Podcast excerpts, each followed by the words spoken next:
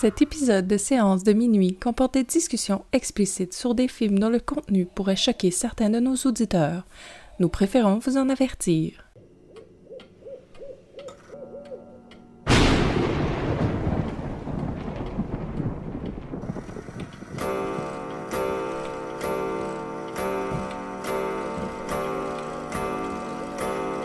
C'est l'heure.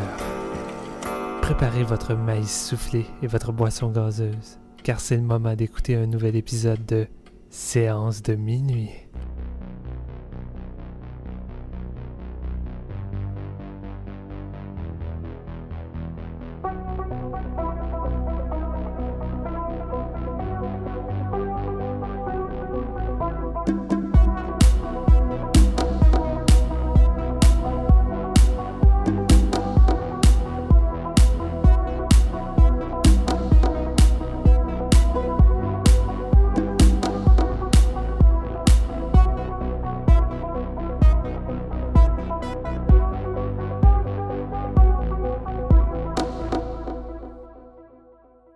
Bonjour tout le monde, mon nom est Marc-Antoine, bienvenue à ce troisième épisode de Séance de minuit.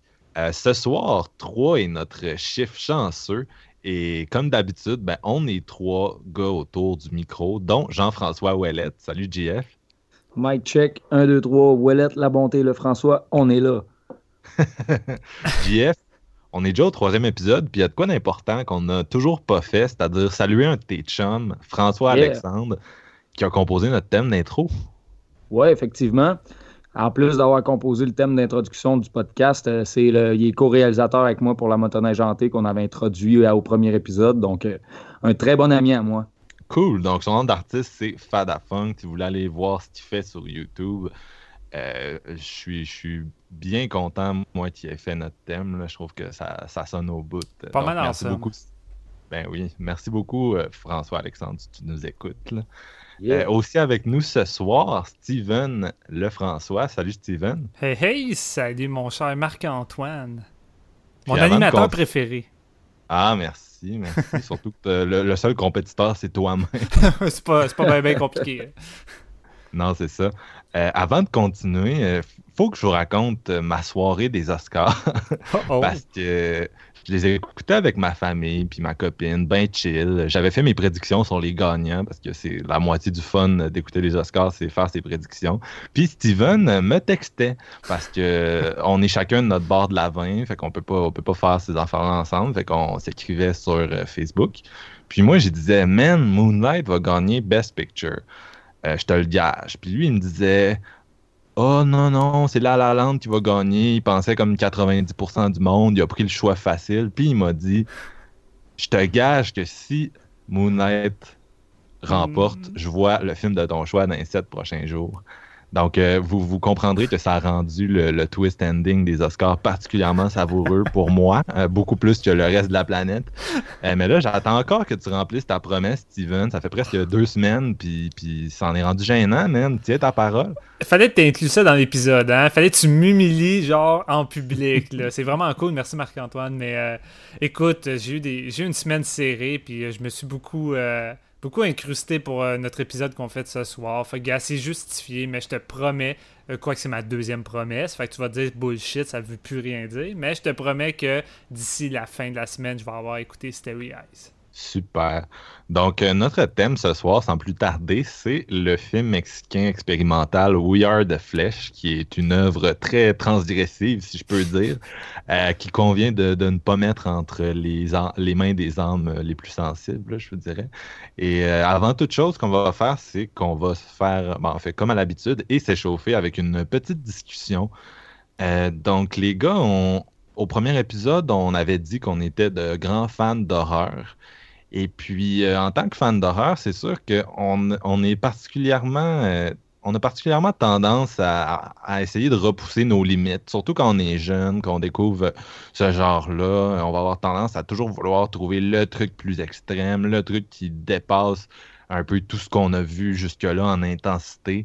Euh, Est-ce que vous, rendu adulte, à l'âge qu'on a, vous ressentez encore le besoin de repousser vos limites avec des films, puis de trouver quelque chose de plus extrême que, ce, que, vous avez vu jusqu'à aujourd'hui, finalement?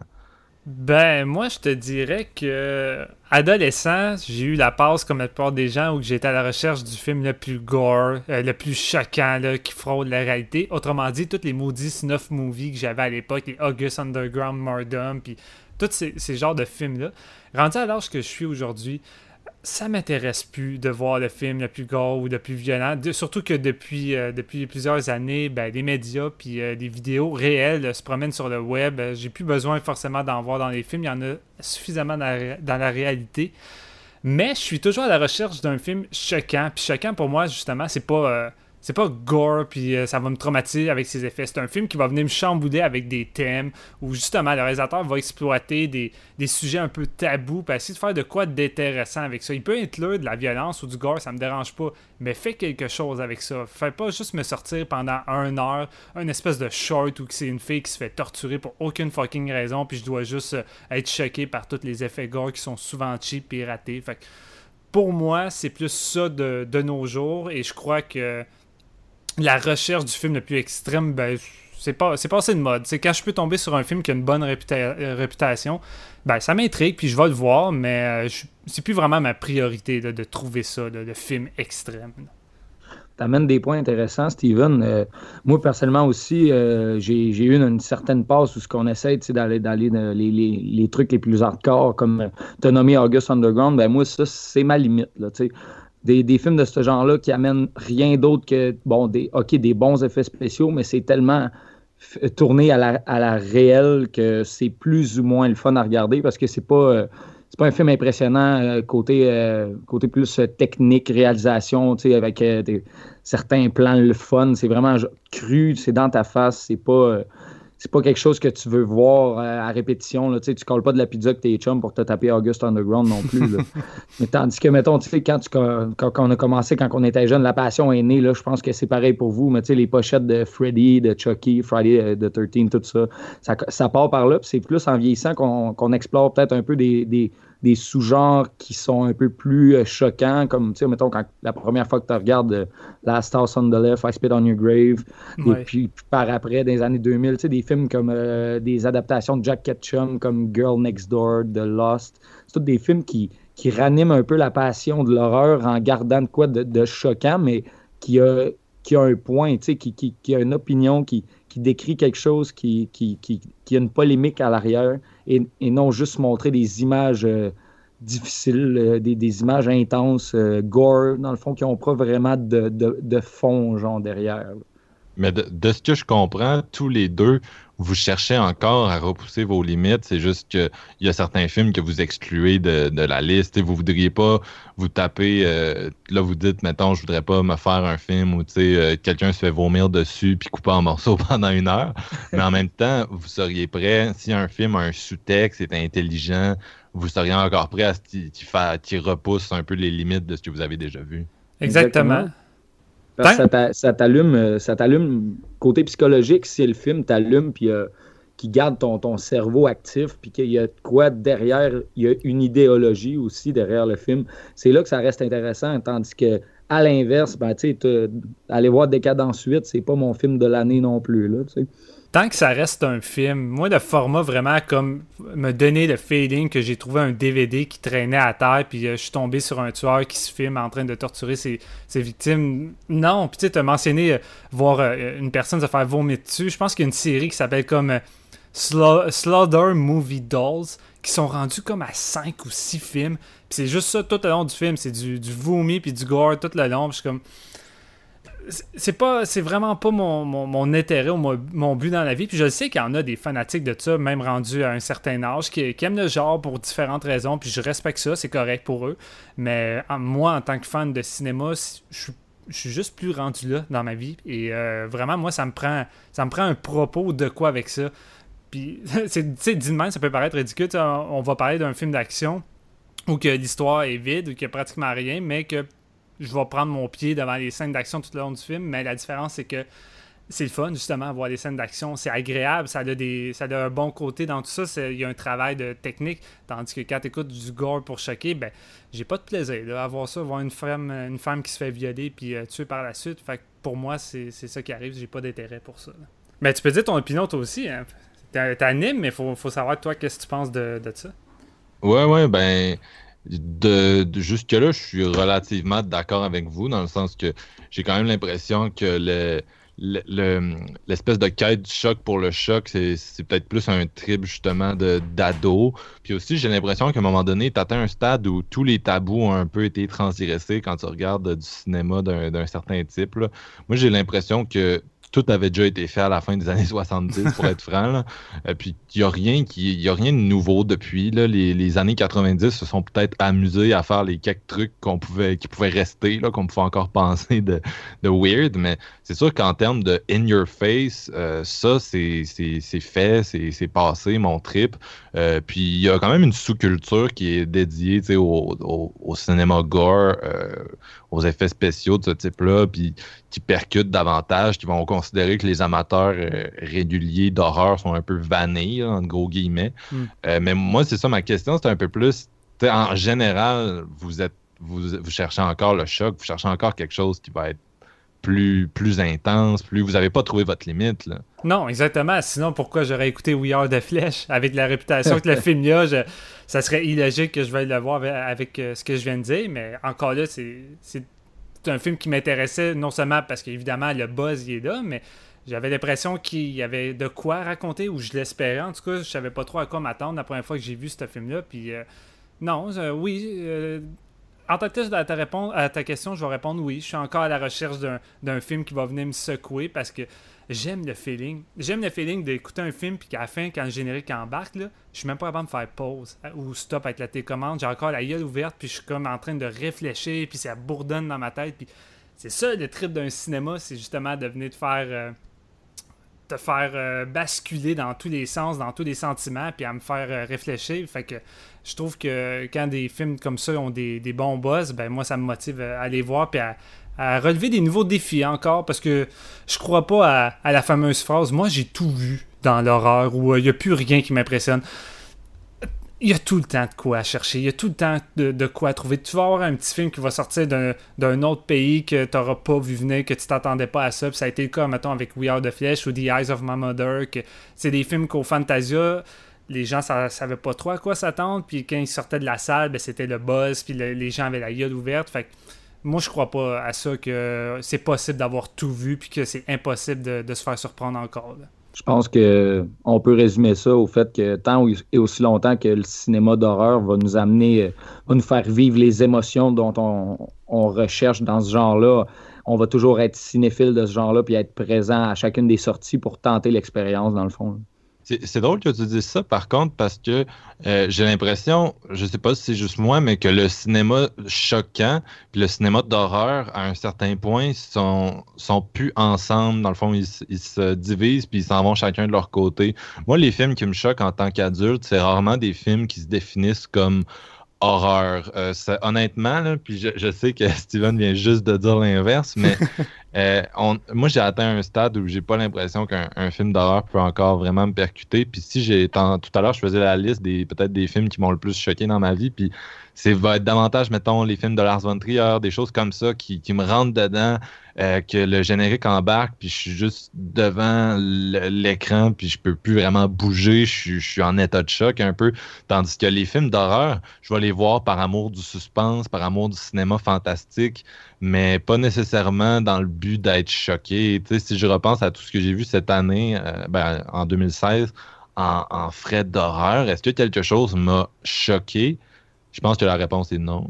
je suis d'accord, parce qu'en tant que tel, c'est pas tant l'horreur qui va venir me choquer. On dirait que je vais plus être euh, interpellé par des films qui misent sur davantage des faits vécus ou des choses qui, sont vraiment proches de la réalité. Fait qu'évidemment, des drames ou des films qui sont justement tirés de faits réels ont tendance à venir me chercher beaucoup plus maintenant que les films d'horreur. Mais c'est difficile à dire. De temps en temps, j'avoue, je tombe sur un film d'horreur qui va vraiment venir me secouer, choquer c'est plus rare, vraiment. Il y a une différence entre être secoué et choqué. Puis je crois que, comme toi, c'est rendu difficile de venir vraiment me, scandaliser au point que j'ai envie de me révolter.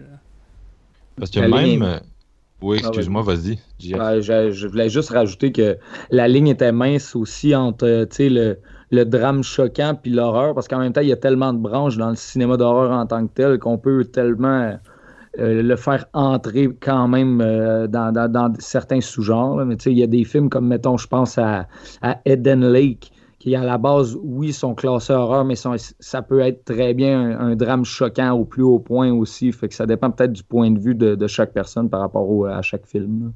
C'est vrai. C'est sûr aussi que euh, selon l'époque, le cinéma d'horreur fait des choses différentes. Puis j'ai l'impression qu'il y a une dizaine d'années, euh, le, trend, c'était beaucoup euh, de repousser les limites, surtout dans le cinéma d'horreur un peu plus mainstream. On se souvient qu'au cinéma, on allait voir des trucs vraiment hardcore, puis c'était ça que le public voulait, puis c'était à ça que le cinéma d'horreur répondait. Tandis qu'aujourd'hui, euh, il y a des films qui me choquent à chaque année, mais le cinéma d'horreur, clairement, en ce moment, je cherche pas à faire ça à tout prix. Je cherche pas à montrer des, ça, du gore, de la torture, de la violence, qui sont pas nécessairement les choses qui, moi, me choquent, là, pour être franc. C'était peut-être je veux dire, il y a une dizaine d'années, j'étais un adolescent, donc peut-être que c'était j'étais plus impressionnable, ces films-là me percutaient plus. Mais honnêtement, s'ils sortaient aujourd'hui, je sais pas si je, sortirais d'un film comme Décadence, puis je me dirais que j'ai été choqué. le suspense était bon, euh, c'était un peu dédieux, mais c'est pas un film que je vais y repenser le soir en, en, n'y a, pas de, y a, rien là, qui va m'affecter psychologiquement. Mais c'est drôle. Ah, vas-y, Steven. Mais c'est drôle, le cinéma d'horreur, on est juste plus là maintenant. je veux dire, le torture porn, c'est plus, c'est plus à la mode. Euh, l'époque de Hostel, puis tout ça, on, a eu une longue vague de, torture porn, puis ça a fini par disparaître. Puis aujourd'hui, on n'est pas là. Mais tu sais, on a comme euh, le prochain décadence qui sort au mois d'octobre. Est-ce qu'ils vont tenter de ramener cette vague-là? Est-ce que les gens veulent encore. Euh, ce genre de film-là. On, on parlait du fait que le, le G-Horror, ah, ben, on va pas dire le G-Horror, mais on va dire les films américains qui utilisent la formule du G-Horror, des films de fantômes asiatiques, que c'était mort, qu'on voulait plus forcément ce genre de film-là, mais il y a une genre de, de mode qui est revenu de ça avec toutes les, les Bye Bye Men, puis euh, justement les nouveaux Rings. Fait que je me dis que finalement, peut-être que le public euh, désirait à nouveau revenir dans le torture point, mais je pense que ça m'étonnerait. Je trouve qu'on a avancé, puis que c'est un genre qui est difficile à ramener vu que c'est moins intéressant. Il n'y a pas grand-chose à élaborer beaucoup souvent. Ça, ça, te choquerait ça encore? C'est ça la question aussi. Si ça revenait aujourd'hui, j'ai l'impression qu'on a quand même poussé à jusqu'à sa limite ce genre-là, qui était beaucoup basé sur la, corporalité, puis le monde qui souffre physiquement. Euh, il y a une limite à ce que tu peux faire, puis à un moment donné, c'était presque rendu grotesque à la fin de, ce genre-là. Euh, ce qui se passait dans les films, ce qui arrivait aux gens, puis on n'y croyait plus vraiment. Donc si on ramenait ça, j'ai l'impression qu'il faudrait encore faire dans la surenchère ou il faudrait faire quelque chose de différent. Ben, tu l'as dit tantôt aussi, c'est que nous, on était jeunes, on, faisait partie de cette génération-là. On a vécu euh, notre jeunesse au cinéma avec des films de torture porn comme euh, Hostel puis ça, mais si tu ramènes le trend 10, 12 ans plus tard, ben, il y a une autre génération derrière qui commence à écouter des films d'horreur que ça pourrait peut-être choquer aussi. Nous-mêmes, peut-être qu'on le serait plus. Personnellement, moi, non, euh, je serais pas choqué par ces films-là.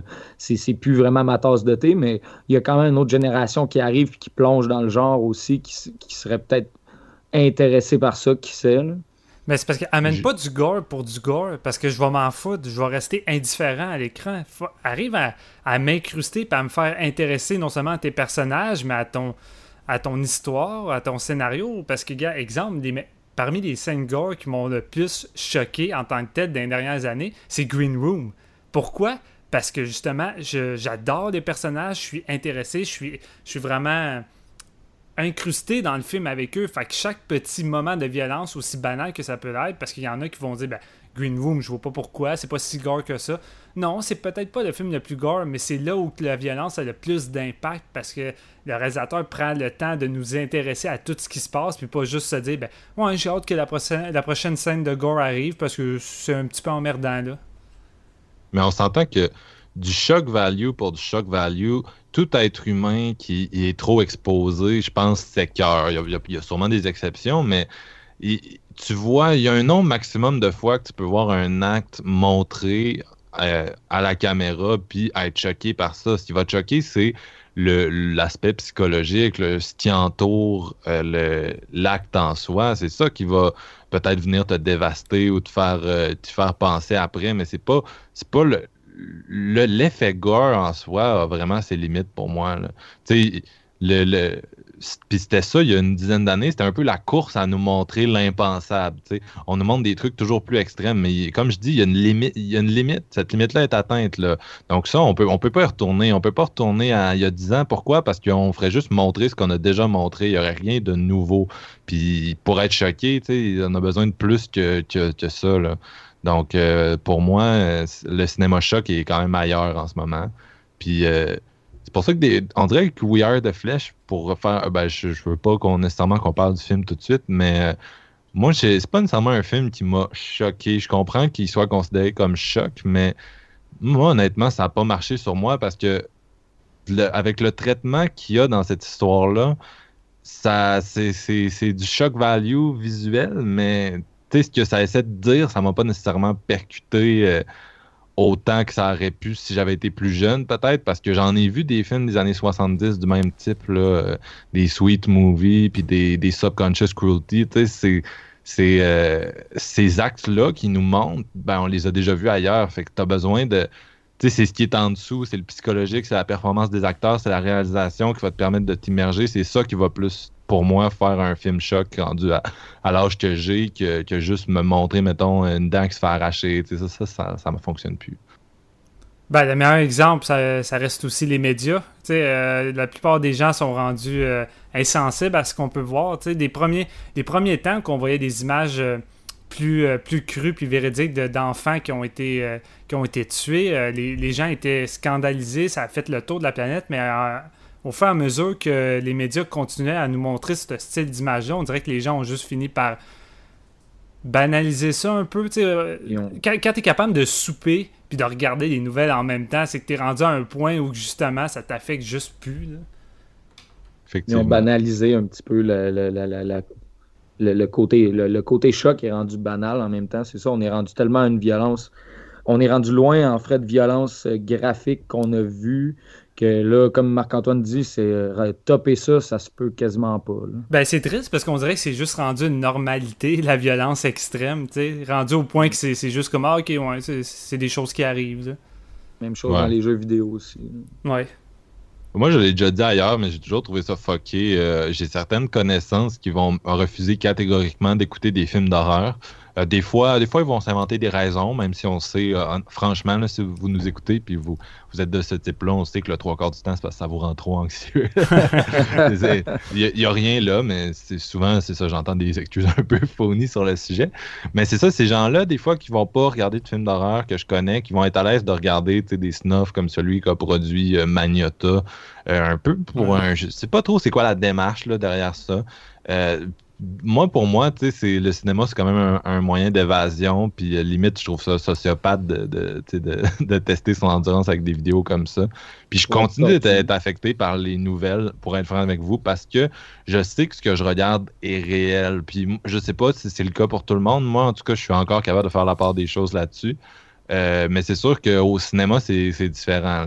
Quand, je suis conscient que c'est de la fiction. Puis tu peux juste me montrer. Euh, un certain nombre de fois un acte, par exemple, nécrophile, puis que ça, ça, ça me perturbe parce qu'à un moment donné, ce qui va me perturber encore là, ce que je vous l'ai dit, c'est le contexte de l'acte, l'intensité peut-être de, de, de, de, comment ça va être filmé, performé, parce que en soi, c'est, je sais pas, c'est juste du cinéma, c'est genre, est-ce que ça peut te dégoûter à toutes les fois que tu le vois? Je sais pas. Moi, en tout cas, ça, après un bout, ça fonctionne plus. Si c'est dans un mauvais film, je vais m'en foutre. Là, ça m'affectera pas. Mais il y en a qui font pas la différence. À ma job, justement, ben, mon ancienne job, quand il y a eu la fameuse vidéo de Magnota, tout le monde de mes collègues, euh, durant un soir, quand il n'y avait personne dans le restaurant, s'amusait à regarder la fameuse vidéo sur leur téléphone. Moi, je continuais mon travail, puis à un moment donné, c'est comme Hey, Steven me dit Wow, on a la, poigné la fameuse vidéo qui parle de la télévision de Magnota. Je suis comme non, ça m'intéresse pas. Ben viens, ouais, c'est vraiment dégueu ce qu'il fait. Mais ça m'intéresse pas. Mais pourtant, t'aimes les films d'horreur. Ok, non, faut faire la part des choses. les films d'horreur, c'est pas parce que j'aime les films d'horreur que je suis un dépravé qui veut voir des gens se faire tuer dans la vraie vie. C'est de la fiction, c'est un art, c'est d'autres choses, le cinéma. Viens pas me mêler tes vidéos de snuff que tu pognes sur le net avec ma passion pour le cinéma parce que t'as juste rien compris à ça. Non, effectivement. Donc, euh, c'est sûr que, là-dessus, euh, en tout cas, je serais curieux d'avoir quelqu'un qui, défendrait la position inverse parce que là, on est tous euh, on est un peu dans le même bain. c'est un peu dur de, défendre l'opinion inverse, selon moi. Mais même non, si c'est une opinion, mais c'est. en même temps, il y a tellement de gens qui le font, j'imagine que tu as, une raison derrière ça pour te, justifier. En tout cas, je, serais curieux. Euh, je sais pas si vous avez l'impression qu'on a peut-être un peu euh, fait le tour, puis on pourrait passer à Are the Flesh. Moi, je pense que oui. Donc, Jeff, on boit quoi?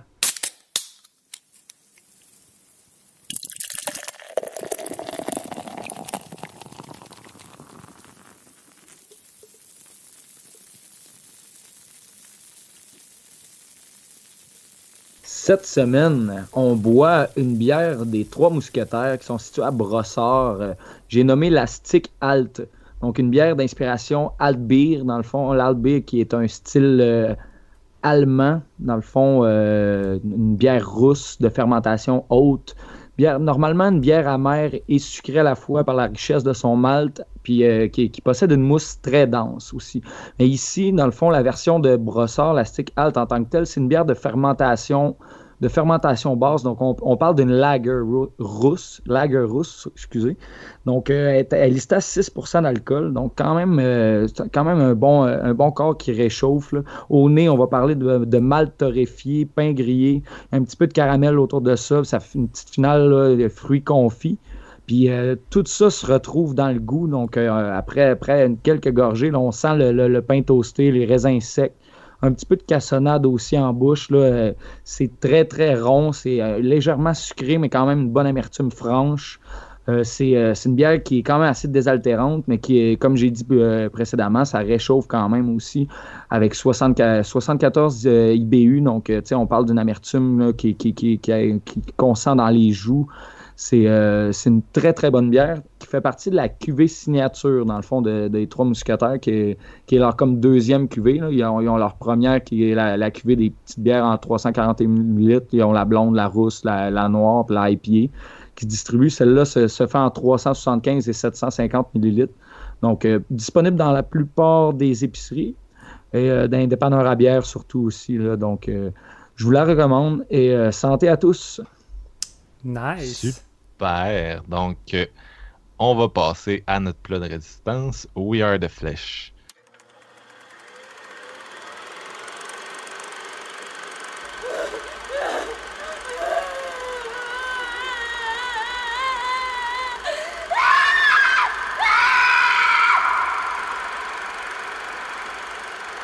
Este no es un pinche reventón cualquiera. Donc, euh, We Are the Flesh ou Tenemos la, la Carne, film d'Emiliano Roca Minter, met en scène Mariano, joué par Noé Hernandez, qui a aussi joué dans euh, We Are What We Are en 2010. Celui-là vit seul dans, une genre de grotte à faire des sculptures en bois d'œuf. Euh, il, il embrasse la solitude. Et euh, par après, il y a Maria et son frère, euh, qui sont deux acteurs à leur premier film, arrivent et lui demandent refuge. Donc, il va commencer par les nourrir, les faire travailler. Il va même les, les droguer en échange de certains trucs. Le tout va dégénérer en échange sexuel grotesque, orgie et j'en passe. Donc, c'est pas mal ça pour le résumé de We Are the Flesh. Euh, je, vais y aller pour, euh, pour mon opinion en, en, général, mettons, puis euh, on va y aller chacun notre tour. Après ça, on va rentrer dans notre discussion comme à l'habitude. Donc, We Are the Flesh, écoute, je vais, je vais commencer par le positif. ça, vous, laisse un peu entendre mon opinion, mais bon. Écoute, c'est un film qui, est visuellement extrêmement travaillé. C'est un, film aux, couleurs léchées, très, très coloré, parfois aussi grise et terne. C'est soit froid, soit très, très chaud. Euh, le, travail du son sur ce film-là aussi est incroyable. Il ajoute du punch à des images souvent euh, dénuées de sens. Euh, c'est souvent avec des crescendo, des crescendo, une emphase sur certains sons qui rendent mal à l'aise, comme je prends exemple, quand il brasse les œufs brouillés, euh, ça, c'est un son qui n'est pas très hot à entendre quand que ton son est à 75, mettons. Euh, bon, euh, on y va après. Le film, moi, je trouve qu'il perd un petit peu sa ligne directrice parce que ça s'en va dans, des concepts métaphoriques qui sont gros comme le bras. ce film-là, il n'y a, a, pas tant de subtilité, autant qu'il laisse place à l'interprétation fois mille j'ai trouvé que le réalisateur, il, amène le fantasme comme un outil de délivrance, mais il, caricature tellement de façon exagérée qu'il en perd un petit peu l'essence de ce qu'il veut euh, démontrer. Là. Je prends exemple certaines scènes un peu. Euh, le film est très artsy, qu'on va dire. C'est, mettons, c'est un, un, gros show-fest de ça se pète côté réalisation. Là. Il essaye tout, puis genre, pour moi, pour moi c'est pas tout qui fonctionne. Je prends exemple la, scène de base avait en, Heat Vision avec la petite toune Keten. C'est toutes des affaires qui font comme OK, ouais, c'est quasiment un comic relief, mais en même temps, c'est vraiment pas ça qui avait intention. Donc, euh, je sais pas si je vais trop loin dans mon opinion, mais euh, je trouve le film vraiment euh, débalancé dans, dans côté côté fond et forme, si on veut. Je trouve que, la, forme, dans le fond, c'est incroyable. Comme je l'ai dit, il est visuellement très beau, mais que au, fond, euh, dans son sujet, il, perd un peu de ses plumes parce que ça s'en va dans tous les sens, puis ça laisse, ça laisse place un petit peu trop à l'interprétation, qui, ma foi, est, pas difficile parce que c'est très, très, très dans ta face. Là, je vais vous laisser y aller. Ok, Steven, toi? Euh, ben moi, c'est un film que j'avais euh, vu au Fantasia. Et je savais juste aucunement à quoi m'attendre. C'était un buzz. Fait que euh, j'ai été intrigué. Et moi, c'est un film qui m'a. qui m'a vraiment. Il m'a vraiment plu. C'est un film qui m'a beaucoup secoué. Je me rappelle pas la dernière fois j'ai été secoué. J'utilise pas forcément le mot choqué parce que, comme Marc-Antoine, je crois que le but n'est pas forcément de choquer, mais plus de bousculer nos valeurs. Le film va aller jouer un peu dans ça et c'est ça que je trouve vraiment intéressant parce que c'est un genre de mix entre un Gaspard Noé pour son aspect, euh, son aspect très cru et explicite dans sa, violence, sa sexualité. Puis là, je suis en train de dire que c'est pas un film forcément choquant, mais tu penses à la filmographie de Gaspard Noé, puis euh, c'est pas mal du choquant euh, sur, sur toute la ligne. Puis un mélange avec Alejandro Jodorowsky, euh, je massacre probablement son nom, pour son côté. pour son côté plus psychédélique euh, dans certaines scènes. c'est vraiment. Euh, on est complètement ailleurs. Et comme le dit Jean-François, moi, c'est un film qui me plaît d'un point de vue esthétique, visuel. C'est super travaillé. Le gars, il a 26 ans, c'est son premier film. Et tu sais, tu vois qui c'est qu'est-ce qui fait autant d'un point de vue technique que son sujet. Parce qu'ici, le scénario en tant que tel peut paraître assez simpliste au point qu'il y en a qui vont dire que ben, c'est vide, ça raconte rien. Non, en fait, c'est un réalisateur qui choisit de raconter son histoire par la violence et par les images. Tout, ce qui arrive dans le film un, un symboliste, tout veut dire quelque chose. Il n'y a pas vraiment de dialogue. Il n'essaie pas de nous expliquer mot pour mot euh, qu'est-ce qu'on est supposé comprendre. Il va vraiment parler avec sa caméra. Et moi, c'est un style qui me, qui me fait triper. C'est mon genre de cinéma que j'aime quand un réalisateur prends pas forcément pour un con qui se dit, gars, je vais laisser un côté très ambigu, puis je vais donner quelques clés euh, dans tout ça, puis c'est à toi de, rassembler tes morceaux, puis essayer de faire le film qui, qui, te vient à l'esprit, dans le fond. Euh, puis moi, c'est un film qui m'a vraiment. Comme je dis, qui m'a secoué. Je vais pas tout de suite aller dans les, détails, euh, mais l'acting, le casting, j'ai trouvé vraiment écœurant là-dedans. Et c'est un film que j'avais envie de discuter tout de suite après l'avoir vu. J'étais tout seul quand je l'avais vu au Fantasia, fait que j'étais J'étais un petit peu triste. Fait que là, maintenant, de pouvoir le faire euh, dans un épisode, je suis vraiment curieux d'en débattre avec vous. Ben moi, un copier-coller Steven dans les grandes lignes, euh, je le vois un peu effectivement comme du Gaspard Noé. Si Gaspard avait décidé de, après avoir euh, fait son, son 2001 l'Odyssée de l'espace, avait décidé de faire un 120 jours de Sodome. Puis c'est dans les dernières années, le, cinéma mexicain est en train de devenir quand même très un des gros joueurs, disons, s'impose euh, sur la scène internationale. On pense juste à Alfonso Cuaron ou euh, Iñárritu qui ont gagné, euh, je pense, trois des quatre derniers Oscars de meilleur réalisateur. à Cannes, Amat Escalante puis Carlos Regadas qui ont, qui ont gagné meilleur réalisateur aussi. Donc, tu as comme toute une génération de, cinéastes mexicains vraiment reconnus de leur père. Puis Regadas, il a, produit ce film-là, d'ailleurs, si, si vous ne le saviez pas. puis il y a, peut-être moins chez Quaron puis, puis là, qui sont vraiment rendus aux États puis tout, mais euh, Regadas, euh, Escalante puis celui-là maintenant, euh, Minter, il y a, quand même une espèce de cri primal euh, de, violence extrême dans leur cinéma, même si si vous regardez Ellie, qui est un, film précédent de, de Escalante, justement, vous allez voir des trucs aussi extrêmes, mais on est complètement ailleurs parce qu'on est dans un, un réalisme vraiment cru de la situation euh, politique euh, puis sociale au Mexique. Tandis que là, on est, on est vraiment à l'autre extrême du spectre. On est dans quelque chose qui verse dans le, dans le fantastique carrément. Euh, souvent, on n'est plus vraiment dans la réalité. Puis moi, ça m'a fait penser, euh, c'est un film qui se rapproche du théâtre de performance, là, dans le sens qu'il y a un lieu unique où toutes les actions se passent. Euh, l'évolution, ça se passe plus justement dans, dans, les transdirections, puis dans la gestuelle des, des, personnages, dans la réalisation, que dans le dialogue qui, qui est très... Euh, il n'est pas vraiment genre... Il suit pas vraiment ce qui se passe, c'est plus des espèces de monologues, déclarations. Euh, puis pour moi, c'est pas nécessairement un film d'horreur. Je sais qu'on. Je pense que c'est toi, Steven, qui l'a présenté comme tel. Euh, je sais pas, j'ai pas trouvé ça lourd comme un film d'horreur peut l'être. J'ai pas trouvé. Il n'y a, pas, a pas de suspense. Là. Vous allez pas voir ça pour. Euh, pour c'est un suspense comme on peut parfois le voir dans, des thrillers. Ben, la plupart du temps, en fait, dans des thrillers ou dans des films d'horreur, parce que vous n'aurez pas ça du tout. C'est vraiment. c'est vraiment un film très art house euh, qui, fait, qui utilise la, c'est ça, la dépravation, mais en même temps, j'ai, moi, je, l'ai senti d'une certaine façon, ce film-là. Peut-être parce que, comme je vous ai dit, j'ai un gros background dans, ce style-là. Puis moi, le, voir les choses qu'ils font à la caméra, c'est pas nécessairement ça qui m'a, qui m'a choqué. qui m'a plus perturbé, c'est cette espèce de. Il y a une espèce de, rage dans certaines scènes. Ça, ça m'a plus affecté. J'ai vraiment trouvé, c'est ça, que le visuellement, sonore, de façon sonore aussi, c'est exceptionnel euh, comme film. Puis euh, je, je, vais le laisser là pour mon avis général. Si vous voulez vous relancer, peut-être, ça pourrait être plus intéressant que moi qui continue de monologuer. ben, j'ai trouvé ça. Ah, vas-y. Ben, moi, j'ai trouvé ça vraiment, ben, vraiment drôle façon de parler, évidemment. Mais que tu mentionnes 2001, l'Odyssée de l'espace, parce que les, les 10-15 premières minutes du film, tu fais juste suivre l'espèce de gourou tout seul et t'as l'impression qu'on en revient à un, aspect primate. Là. On en revient vraiment en arrière. Puis il, est quasiment en train de, faire la découverte du gaz, la découverte du feu.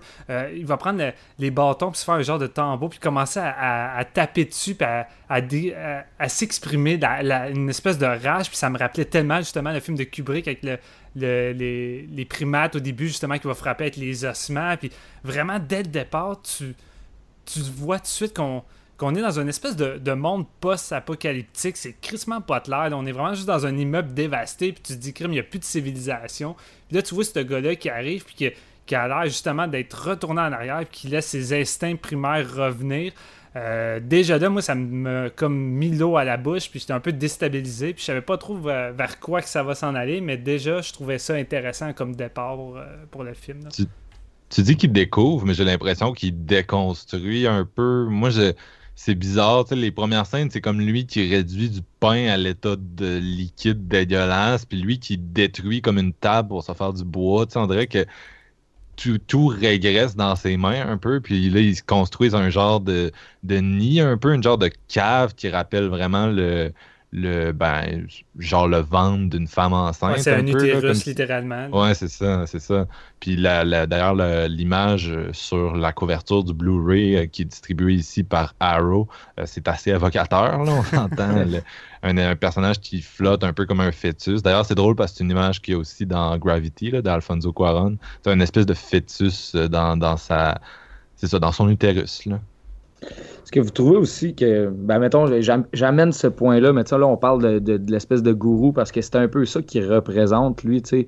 Il est tout seul, comme je disais, il, embrasse la solitude, il en parle aussi dans le film, tu sais, il est vraiment, il s'occupe de lui-même puis de sa tête avec son espèce d'alter ego qui est comme tous ses fantasmes, là.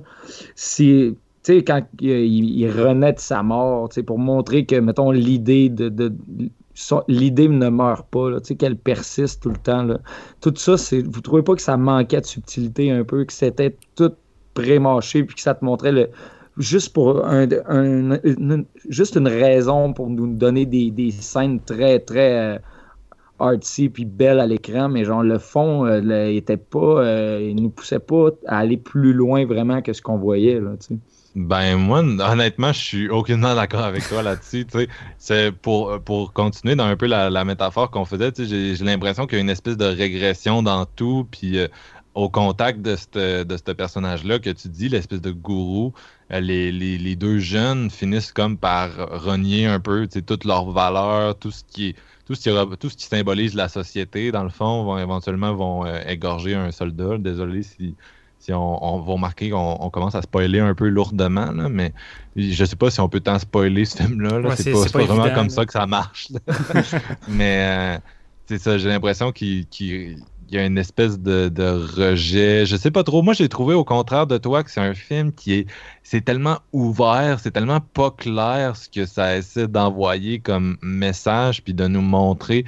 On peut tellement faire des interprétations distinctes euh, selon, je pense, d'où on vient, c'est quoi notre background. Moi, j'en fais une lecture quand même euh, sociopolitique. J'ai l'impression le ce qui se passe au Mexique présentement, c'est quand même vraiment de la merde. Puis je, je regarde, mettons, des films de d'autres réalisateurs, justement, puis ça fait un peu écho à celui-là. Donc, on dirait que je suis pas capable de me détacher de cette lecture-là, de voir que c'est un peu une espèce, une espèce de commentaire social. Mais je lisais une entrevue avec le réalisateur pas plus tard qu'hier, puis même lui, je pense qu'il est pas tant sûr de. de, de il veut pas nécessairement nous donner la, la clé là, de la lecture du film. Donc, Je pense que je pense qu'il trouve que c'est l'ouverture dont tu parles est, est présente dans son film aussi. Je pense qu'il est d'accord avec, euh, avec ce que tu penses du film en tant que tel.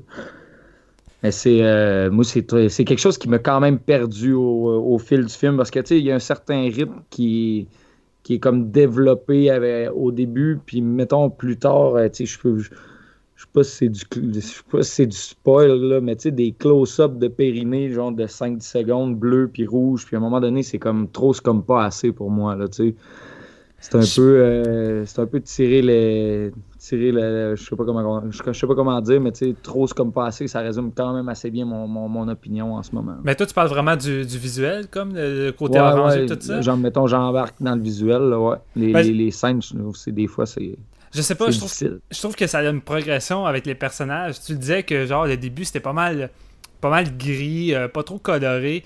Puis en même temps, on est là avec les, le frère et la sœur qui, eux, sont pas au même stade que le gourou. Ils ont encore justement toute leur moralité, tandis que lui, il s'en éloigne le plus possible pour comme ressortir les instincts primaires qui sont, qui sont bloqués. euh, qui sont bloqués et enfu- enfuis par, par, ne- par notre morale, par tout ça. Et je trouve que la progression visuelle va avec les deux, avec les deux personnages, le frère puis la sœur, puis plus ça Mm. va. Mais je sais pas, je, je le sens, puis ça, là, je sais pas, ça rajoute à l'ambiance. Moi, je trouve qu'à un moment donné, ça devient quasiment cauchemar- cauchemardesque. J'ai quasiment l'impression qu'on est comme en enfer, littéralement. Je- le personnage Diego euh, Camiel, qui joue le gourou, qui était écœurant, devient littéralement quasiment comme le diable par moment, la, la manière qui, est montrée. Et et je suis pas d'accord non plus avec toi quand tu disais que hum, c'était gros, que c'était pas subtil, puis que euh, on voyait tout ça facilement. Oui, le réalisateur, comme je te disais, donne des clés. Tu sais, exemple, la caverne qui a l'air d'un utérus, la renaissance du gourou, justement, euh, le fait que ça soit euh, une caverne en- avec un côté utérus, toutes ces choses-là. Mais j'ai pas, pas, pas fini le film, j'ai comme fait, ah ouais, c'est ça, ça, ça, ça. Euh, non, t'as beau m'avoir donné quelques indices sur le symbolisme de qu'est-ce que veut dire tes images, je suis pas plus certain de, de- de savoir encore exactement ce que tu veux réellement dire ou euh, me faire réfléchir. Et euh, j'ai beau l'avoir vu deux fois, j'étais encore en train de, de me questionner. Et pour moi, c'est pas du choc value en plus, ce film-là.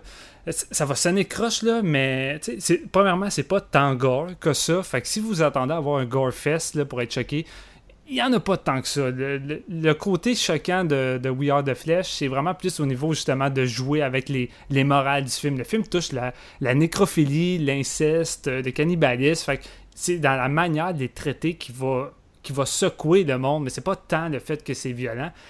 Et c'est weird parce que chaque scène de sexualité qu'il va y avoir entre le frère et la sœur, la manière que le réalisateur met ça en scène, c'est pas c'est pas crasse, c'est pas dégueulasse ou quoi que ce soit. Il donne il donne une poésie. comme j'ai dit, ça sonne croche, mais il donne une poésie à ces scènes. C'est c'est visuellement beau. Tu sais, il y a une scène où que tu vas voir les deux qui vont faire, qui vont faire l'amour, puis ça va être filmé comme avec euh, comme un style prédateur, que tu vas voir juste la chaleur du corps avec une chanson qui est quasiment ro- romantique. Puis j'étais déstabilisé parce que à la fois, je sais que moralement, c'est crissement pas correct qu'est-ce qui est en train de se produire, mais je suis fasciné par la scène parce que je la trouve belle. Fait que c'est comme le réalisateur joue avec mes principes à moi en voyant le film. Puis j'étais comme, c'est fort, c'est fort, parce que tu arrives à me faire dire des choses de même, alors que moralement, ce qui se passe à l'écran, c'est. C'est dégueulasse, c'est pas supposé arriver, tu sais. Moi, j'ai de la misère. euh, c'est ça, on entend quand même dans les critiques que j'ai lues, dans, j'ai écouté un ou deux podcasts, le- c'est ça, le commentaire que c'est, pornographique. Mais je trouve que c'est un peu, ah, c'est peut-être juste moi, mais j'ai l'impression que c'est un peu régressif comme pensée de se dire, ah, c'est, tu sais, dès qu'on montre de la sexualité de façon graphique, c'est, c'est pornographique. Ou dès qu'on fait un close-up sur un vagin, tu sais, c'est je sais pas, le but de la sexualité dans ce film-là, c'est pas de t'exciter, même si on te la montre. Donc, si tu, choisis de te dire que c'est pornographique, puis que toute représentation de la sexualité est pornographique, ben, je veux dire, tant pis pour toi, mais c'est pas une fanfiction d'inceste, là, même s'il y a de l'inceste qui se produit là-dedans. En tout cas, pour moi, je, je veux dire, j'ai vu de la sexualité, mais ça, ça c'était présenté d'une façon, tu sais, ce qui était plus intéressant, c'était plus l'idée de la, la transgression des tabous, puis comme tu as dit, de les, les- comment c'est présenté les, la, la sexualité dans ce film-là avec tout un amalgame de scènes, parce que oui, tu as nommé celle où euh, il y a, ben, tous les deux, en fait, vous avez nommé celle en vision thermale, puis vous en avez une, une vision extrêmement divergente, mais il y a, il y d'autres scènes de sexe, à un moment donné, comme tu as dit, Steven, la caverne commence à devenir de plus en plus réaliste, ça commence par être des espèces de bouts de, de carton euh, tapés ensemble, puis ça finit par être vraiment une caverne euh, de, de comme sortie d'une espèce de peinture, puis vraiment très réaliste. Puis euh, il y a des, espèces d'éclairages rouges et bleus, puis ça devient vraiment plus infernal. Donc il y a une progression dans, dans ce qui se passe euh, à l'écran, puis je, je sais pas. Moi, je voyais pas ça comme juste un espèce de concours de on montre des affaires dégueulasses, des affaires provocantes pour, pour montrer des affaires dégueulasses. J'ai quand même l'impression qu'il y avait un peu plus que ça dans le film. C'est vrai, t'as raison que il y a bien des gens qui vont, ou des critiques, surtout professionnels, qui vont critiquer un film parce que justement, le réalisateur va montrer de la pornographie explicite, de la sexualité explicite, puis ils vont crier tout de suite, ben c'est juste un film de cul, dans le fond, que, que le réalisateur veut nous faire, puis il va essayer de choquer les gens avec ça.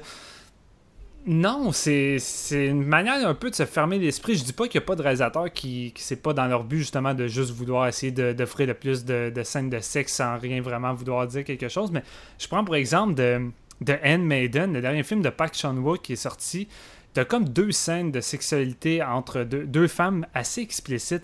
Mais pour moi, quand je voyais ça, j'étais pas euh, j'étais pas offusqué. Je me dis pas ah, fuck euh, c'est trop explicite. Le réalisateur veut juste nous faire une scène porno ça ça m'émoustille même pas. Tout ce que je voyais c'était deux femmes qui faisaient l'amour. Et pour moi c'était juste une belle scène.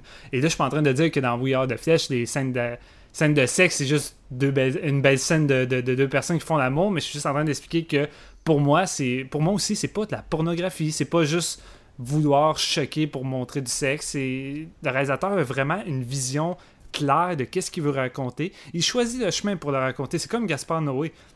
C'est pas un réalisateur qui, euh, qui, laisse indifférent. Le monde le déteste, soit le monde l'aime. Mais ce gars-là décide de véhiculer ses messages ou son symbolisme ou qu'est-ce qu'il veut raconter à travers une route qui, plaît pas à tout le monde. La violence extrême ou la, la sexualité explicite, c'est quelque chose qui va pas justement plaire à tout le monde. C'est pas la voie facile, mais c'est des réalisateurs qui décident de l'emprunter parce que pour eux, c'est comme ça qu'ils ont envie de raconter leurs choses.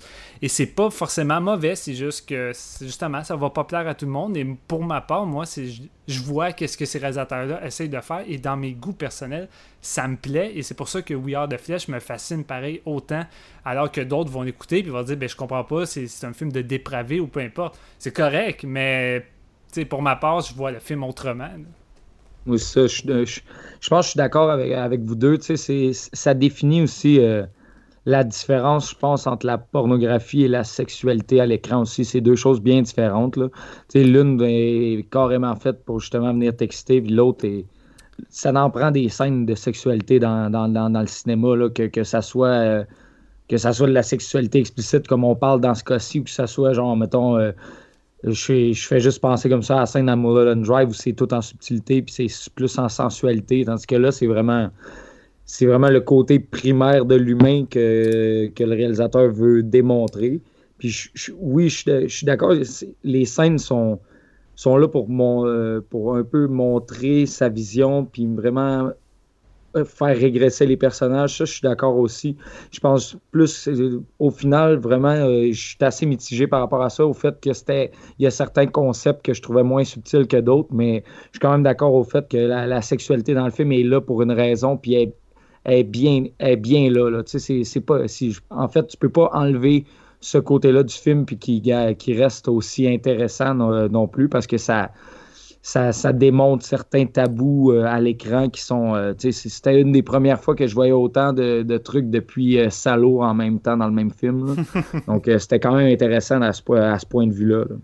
Puis je trouve que ce réalisateur-là, contrairement à celui de à Serbian Film, je trouve qu'il trouve un équilibre. malgré que ça peut sembler beaucoup ce qu'il peut montrer à l'écran, je trouve qu'il dépasse pas il dépasse, dépasse pas de la ligne du, euh, du over the top au point que je me dis que c'était pas nécessaire. À un moment donné, un Serbian Film, c'était intéressant dans sa première partie, mais dans la deuxième, tu vois qu'il va vraiment dans le too much, puis il veut vraiment choquer, puis tu dis, bah, c'était pas forcément nécessaire. Tandis que We Are the Flesh, le jeune réalisateur, je trouve qu'il est tout le temps sur une ligne constante de maîtrise entre ce qu'il doit montrer puis qu'est-ce qu'il doit pas forcément montrer. Et c'est peut-être pour ça aussi que je suis pas choqué euh, tant que ça en même temps. Je sais pas, j'ai l'impression, je sens tellement une maîtrise à travers tout ce film-là que je sens pas un feeling de vouloir me choquer forcément. Fait que moi, ça vient pas, ça vient pas me toucher comme Marc-Antoine. We Are the Flesh, je vais pas dans l'exagération comme euh, un Serbian film le fait non plus, comme, comme tu dis. Mm-hmm. Ça reste quand même assez. oui, c'est hors du commun. Oui, euh, monsieur, madame, tout le monde écoute, écoute euh, We Are the Flesh, puis vont vraiment se dire Oh mon Dieu, c'est quoi ça? Moi, j'en ai, j'en ai pas pensé ça de ces scènes explicites en tant que telles. Mais si on prend exemple, comme tu l'as dit, un Serbian film, où ce qu'on dirait, on parlait plus tôt dans l'épisode de, repousser ses limites, ben, le Serbian film, on dirait qu'il a tenté de repousser ses propres limites, puis c'est là un peu qui a perdu ses qualités aussi. Tandis que We Are the Flesh, vraiment, le concept est basé sur ça, sur la régression. Donc, c'est quand même, euh, c'est quand même euh, quelque chose qui, qui, ne fait pas perdre des points en, tant que tel. Donc, je pense que ça fait un peu le tour d'une discussion sur We Are the Flesh. Euh, vos notes, les gars, c'est quoi, Steven? moi, j'y vais avec un solide 4.5 sur 5. c'est un film que j'ai pas grand chose à reprocher et que j'ai étrangement envie de revisiter. Euh, c'est un film coup de poing comme on n'en voit pas, pas si souvent que ça et qui, euh, qui me donne envie d'analyser de, plus en plus ce que je vois à l'écran et à me faire peut-être changer d'avis sur certains aspects que le film me laisse euh, croire. Toi, Jeff? Moi, je vais y aller avec un 3 sur 5. C'est quand même un film que j'ai vu récemment aussi. Là. Donc, je l'ai vu deux fois en quatre jours avant le podcast. Et euh, c'est un film qui, te garde quand même en constant euh, thinking. Là. Je, cherche le mot en français, mais je veux dire, qui te fait réfléchir vraiment longtemps après son visionnement. Donc, euh, c'est probablement un, film, tu sais, je, possède, je le possède en Blu-ray dans ma collection, donc c'est un film que je vais revisiter.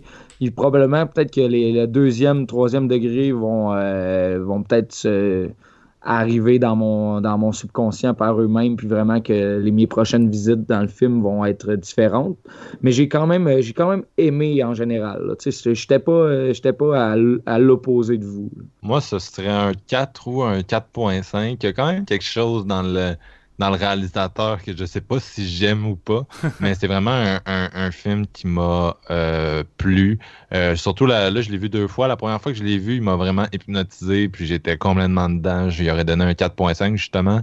Là, la deuxième fois, il y a peut-être des choses qui m'ont un peu moins euh, parlé, mais non, j'ai beaucoup aimé ça. Puis c'est sûr, comme j'ai quand même l'impression que c'est un film qui convient peut-être moins euh, que, les deux qu'on a fait dans les dernières semaines à, tout le monde. Mais je pense qu'il y a quand même des gens qui pourraient bénéficier à le découvrir. C'est un film qui est endossé, comme on avait dit, par euh, Iñárritu, euh, qui, l'a vu et qui l'a beaucoup aimé. Donc c'est sûr que c'est, comme on a dit, c'est, l'idée, c'est de transgresser le plus de, tabous possible. Donc si vous, ça vous parle pas, peut-être que c'est pas nécessairement la, meilleure idée de visionnement du samedi soir.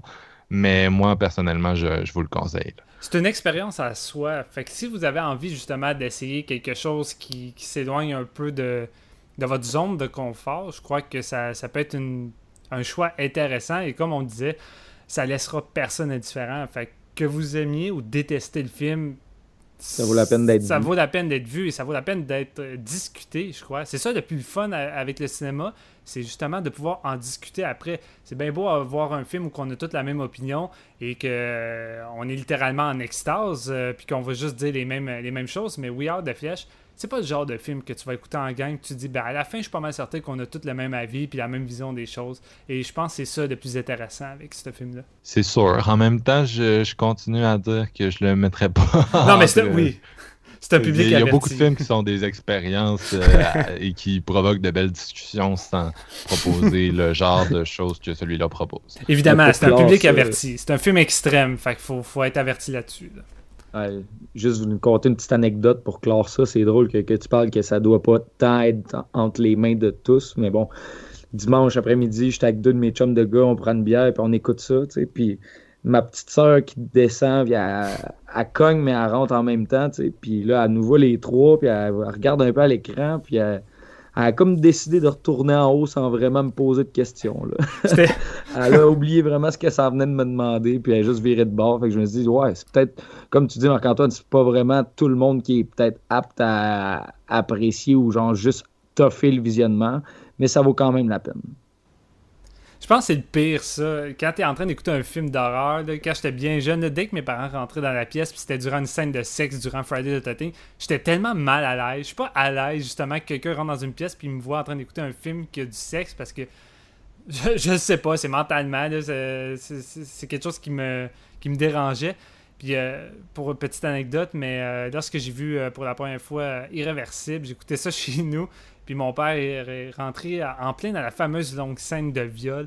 Euh, malaise total. Euh, Mon père m'a pas trop posé de questions. On s'est regardé pendant un bon 10 secondes, puis il a refermé la porte, puis il est parti, puis je me suis dit, je, je sais pas qu'est-ce que mon père a pensé à ce moment-là, mais j'espère que c'est pas euh, croche parce que je suis pas un dépravé. J'ai aucun plaisir à voir euh, Mon- Monica Bellucci se faire violer par un, un gars.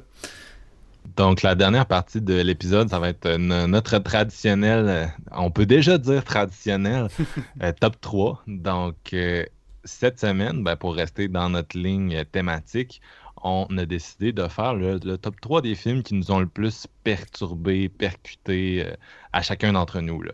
Donc, Steven, toi, ton numéro 3, ce serait quoi?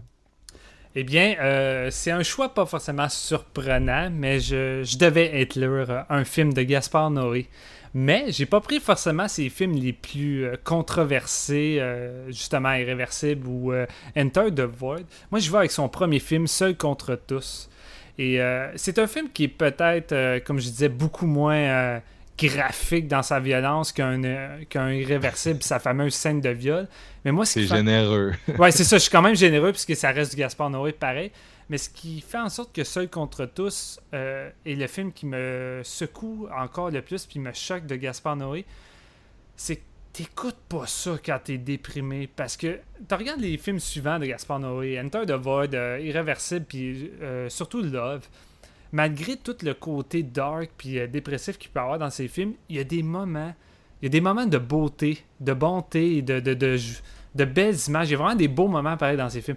Seul contre, euh, seul contre tous, il n'y a rien. Tu sais, Philippe Naon là-dedans, là, c'est le, le gars le plus dépressif au monde, le gars qui va t'en- t'enlever le goût à la vie. Tout est dégueulasse dans la vie, que ce soit ta, ta relation amoureuse, ton travail, les gens qui t'entourent, la société, tout est de la fucking merde. Et chacun de ces monologues dans le film fait, ju- fait juste te déprimer encore plus. T'sais, si t'es déjà déprimé, va pas écouter Seul contre tous parce que tu vas aller te chercher une corde dans le garage puis tu vas vouloir en finir parce que ça donne aucun espoir. Et c'est un film qui tape dans le dash à cause de ça. Je trouve que l'impact est toujours là et malgré que que, que sa finale manque peut-être euh, de subtilité, parce qu'il y a une espèce de gros décompte avant sa fin, et je, trouve ça peut-être un petit peu abusif, c'est le point que j'aime le moins dans son film. Je trouve pareil que Seul contre tous est un film qui vient me, me bousculer euh, émotionnellement, et c'est ça que je recherche, comme je disais, euh, dans le cinéma choc ou choquant. C'est un film qui va venir me bousculer dans mes, dans mes valeurs, mes principes, et me faire voir les choses des fois de façon différente durant l'instant que tu me proposes ton expérience. Et seul contre tous, c'est ça. Pendant un instant, j'écoute ça et j'ai juste plus le goût de rien. C'est drôle que tu dises que ce soit pas son plus controversé parce que j'aurais tendance à dire que c'est l'inverse. Ah, tu serais- que ouais. c'est son plus controversé en fait. Je me disais que Irréversible était plus, euh, surtout avec ce qui est arrivé au Festival de Cannes, avec les gens qui huaient, les, les, les juges qui ont vomi, puis qui sortaient, puis qui, qui, qui étaient scandalisés. là. Ouais, ben c'est sûr qu'il y a plus de monde qui ont vu celui-là, donc nécessairement, euh, on en entend plus parler, mais seul contre tous, euh, les gens qui l'ont vu, disons que c'est assez similaire les réactions. Ok, ok. Ben, c'est peut-être juste moi qui était euh, qui, qui imaginait quelque chose qui reflète pas vraiment la réalité aussi. là. Ok, ben personnellement, c'est ça, je trouve que c'est vraiment son plus, euh, son plus lourd aussi, là, Ouais. son plus euh, nihiliste, noir, euh, etc. Euh, toi, JF, ce serait quoi ton numéro 3? Ben ouais, mon numéro 3, je l'ai nommé euh, plus tôt dans l'épisode, et euh, c'est Eden Lake.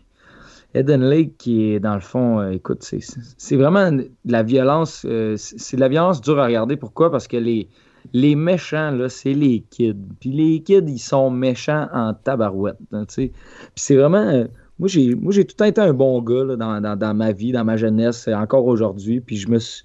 Quand j'ai vu ce film-là, je me posais la question, comment la mesquinerie peut t'amener à commettre des actes aussi violents, puis en, en retirer quoi que ce soit de satisfaisant. Vraiment, c'est quelque chose qui m'avait quand même vraiment frappé euh, au premier visionnement. Je l'ai vu seulement une fois, mais si- je m'en rappelle comme si c'était hier. c'est vraiment un, film que je recommande à tout le monde parce que justement, il y a le côté choquant, mais c'est très, très bien fait. C'est bien acté, puis ça, euh,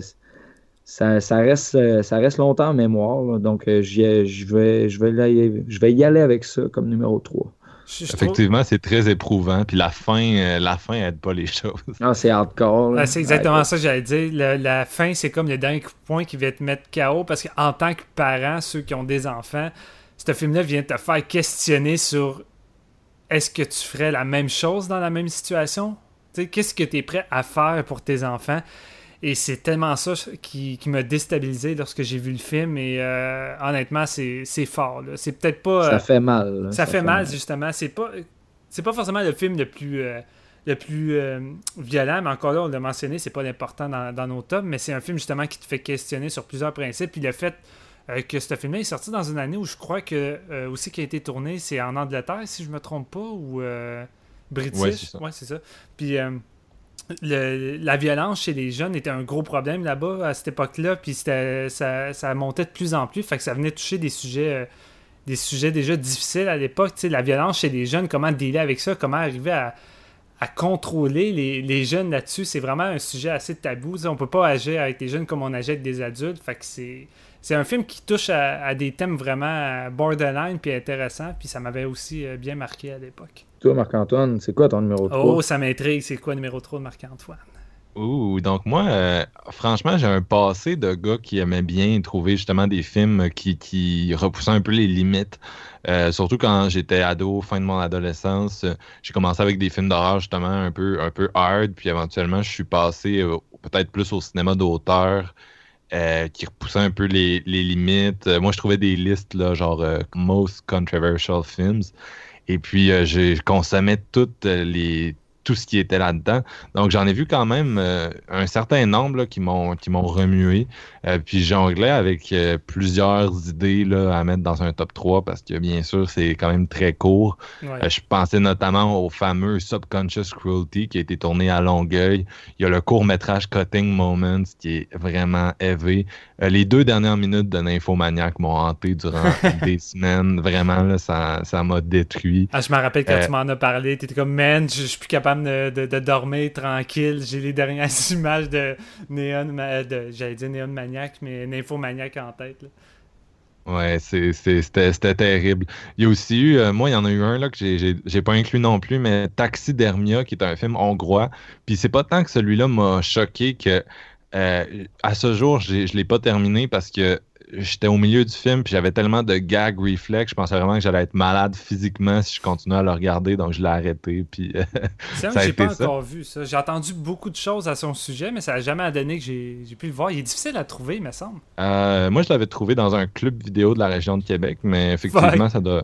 Mais sur- sur- probablement que c'est sur un, un quelconque euh, truc de streaming aujourd'hui là, ou iTunes, faudrait vérifier. Je me dis que si tu as trouvé ça à Québec, je peux trouver ça dans mon coin. Là. Ok, Man, je tu, viens de la- tu viens de l'Assomption, parle pas trop vite. Mais, euh, Donc, euh, mon numéro 3, j'ai jonglé avec toutes ces idées-là et finalement, j'ai dû me rendre à l'évidence. C'est un film qui m'a vraiment rentré dedans et c'est Ilsa, She-Wolf of the SS. Puis je, je sais que c'est bizarre. euh, parce qu'il y a des gens qui s'amusent avec ce film-là, qui le voient comme quelque chose de, de gros puis de, de lol un peu. Euh, mais moi, ça me perturbe au plus haut point. Franchement, je suis pas capable de revoir ce film-là. Euh, Il y a beaucoup de gens qui considèrent la scène de la douche dans Schindler, Schindler, euh, List pardon, comme une insulte. Puis je me demande toujours qu'est-ce qu'ils disent de ce film-là parce que c'est tellement pire. Euh, il, a, il a joué avec les tabous, comme peut le faire We Are the Flesh, puis il a faire un soft porn dans un camp de concentration. Là, c'est vraiment pas la même chose. En alternant avec une storyline de vieux films de euh, de l'époque, puis des tortures ultra graphiques sur euh, des, des femmes juives qui sont comme enfermées dans le camp. Puis vraiment, moi, c'est ce qui me dérange encore aujourd'hui dans les films, c'est quand j'ai l'impression qu'un un sujet qui est censé être grave est traité euh, de façon irrespectueuse, avec un, espèce d'amusement par les personnes qui sont derrière le film. Même chose quand, si je tombe sur un film où il y a une agression sexuelle qui est traitée avec une espèce de, de je m'en foutisme, ça, moi, ça me. Ah, tu sais, je suis désolé, là, mais le sujet est comme trop lourd pour qu'on fasse des blagues ou qu'on, ou qu'on dans ce cas-ci, qu'on fasse un, un, espèce de bleu nuit euh, ultra gore. On dirait Martyr et Emmanuel dans le même film. Moi, vraiment, là, au camp de concentration, ça marche trop pas. Puis le pire, c'est qu'ils ont fait deux suites. Là, une qui se passe euh, en Sibérie, puis une qui se passe avec les. Euh, je pense que c'est en Arabie Saoudite. Là. Ah non, non, vraiment, là, je, je, déteste Ilsa. En même temps, j'ai une espèce de fascination, mais. Ah, c'est, c'est, ça reste un des films les plus choquants. C'est pas, c'est pas un film de la période Greenhouse où que ça sortait genre en, en double feature avec un autre film du même genre de nazi, ça? de- parce que je l'ai pas vu, fait que je suis pas trop certain. euh. Euh, honnêtement, je suis pas au courant. Ok. C'est traité avec, avec premier degré ou c'est vraiment. Ben, c'est. Écoute, il y, a y a des scènes de, de, de torture qui sont tellement extrêmes et graphiques que, ben, pour les années 70, que c'est très sérieux quand c'est ça. Mais en même temps, pour te raconter l'histoire en général, le personnage d'Ilsa, euh, c'est ça, run le camp de concentration, puis elle, fait, elle, fait des, elle torture les femmes. Un peu comme dans Martyr, ce qu'elle veut, c'est prouver que les femmes sont plus résistantes que les hommes à la douleur. Fait qu'elle les torture de toutes les façons possibles pour démontrer ça. Puis elle est comme, euh, c'est une espèce de, Elle considère que les hommes sont inférieurs aux femmes.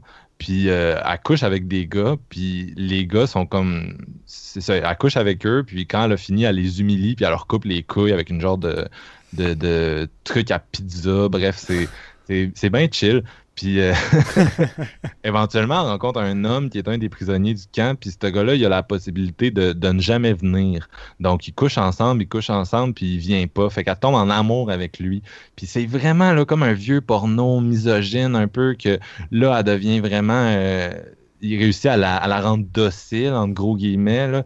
Euh, puis, fait que là, il couche avec pour réussir à, à aider les Américains à faire une, à- une espèce de révolution à l'intérieur du camp, puis à, à s'échapper. Ah non, man, là, C'est c'est. élevé, ça, mon gars. C'est élevé, mais en même temps, la façon dont c'est traité, là, il il y, a de l'humour puis du petit porno. Ah non, je- C'est weird.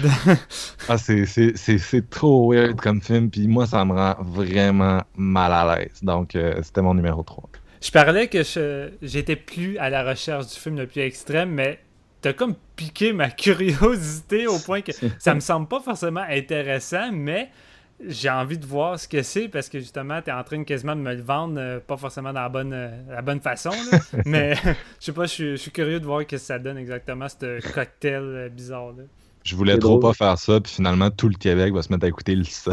Ah, c'est- ah, c'est drôle que tu dis ça, Steven, parce que moi, je me disais la même affaire au, au même moment. J'étais là, ouais, ben, il va peut-être falloir, je, je regarde ça, il, ça, She-Wolf of the SS. On verra bien. Le pire, c'est que je Steven? pense que Shrike Show ont comme sorti un coffret spécial SS nazi, puis t'as comme celui-là plus deux autres films dedans, puis finalement, ça va peut-être me motiver à aller chercher ce coffret-là. ton, ton numéro 2, c'est quoi, Steven? Eh bien, mon numéro 2, ça avec, ça va être encore moins une euh, grande surprise euh, quand on connaît mes goûts en cinéma. Euh, J'y vais avec Visiteur Q de Takeshi Miike. Euh, sans doute le film qui m'a le plus choqué de, de ce réalisateur-là, qui a une réputation d'être assez hard euh, tout court dans sa filmographie. Là, c'est pas les choix qui manquent si vous avez envie de faire un top des films les plus choquants. Mais celui-là est vraiment venu me chercher. Euh, là-dedans, je l'avoue, il y, en a du shock value. Il y a des scènes là-dedans que le but, c'est juste là pour venir te secouer. Puis à l'époque, c'était pas mal tabou. Là. Il voulait... Takeshi Miike, c'est un réalisateur tout le temps qui voulait franchir les limites. Lui, il voulait se mettre aucune barrière. Puis avec Visitor Q, ben, il y en a vraiment fucking aucune. là. Euh, c'est un petit film qui a été tourné, je pense, comme en, en dedans de deux, deux semaines, c'est pas moins que ça, avec un budget pratiquement inexistant, avec une espèce de, de DV caméra vraiment cheap. Fait que visuellement, c'est pas forcément. C'est pas hot, là, mais ça, ça frôle un côté très, très documentaire réaliste qui rajoute encore plus de malaise. Fait que pour moi, c'est un, c'est un pour.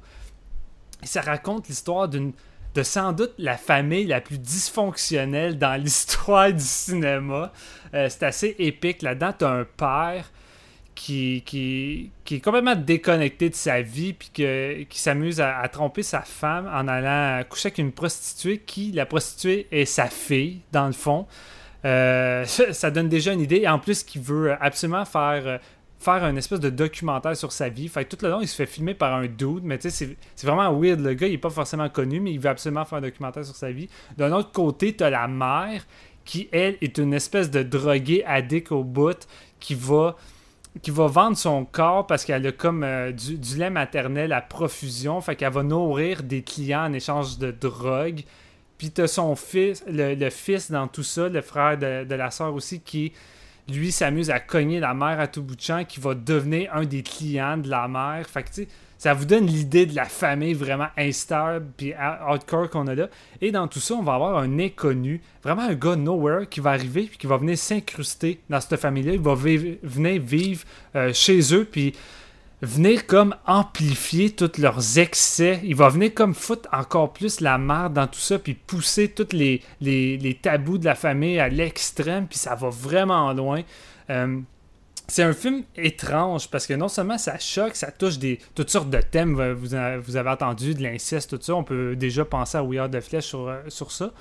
Mais Visiteur Q, il y a comme un, un humour, un humour second degré dans tout ça qui est vraiment bizarre et qui, qui fonctionne. Par moments, tu vas rire, mais t'as un fucking gros malaise en même temps sur qu'est-ce qui arrive à l'écran.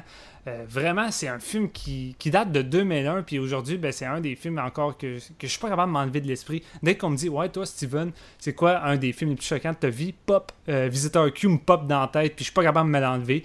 Mais je le déteste pas. C'est pas comme, mettons, Marc-Antoine son numéro 3. J'aime ce film-là pareil parce que ça a un côté voyeuriste. Puis il y a vraiment toutes sortes de, de thèmes qui sont élaborés que je trouve intéressants. Puis Takeshi Miike, c'est vraiment un réalisateur talentueux. Fait que je trouve qu'il fait de quoi de, de vraiment unique avec ce film-là. Une espèce d'ovni qui va venir vous chambouler un peu.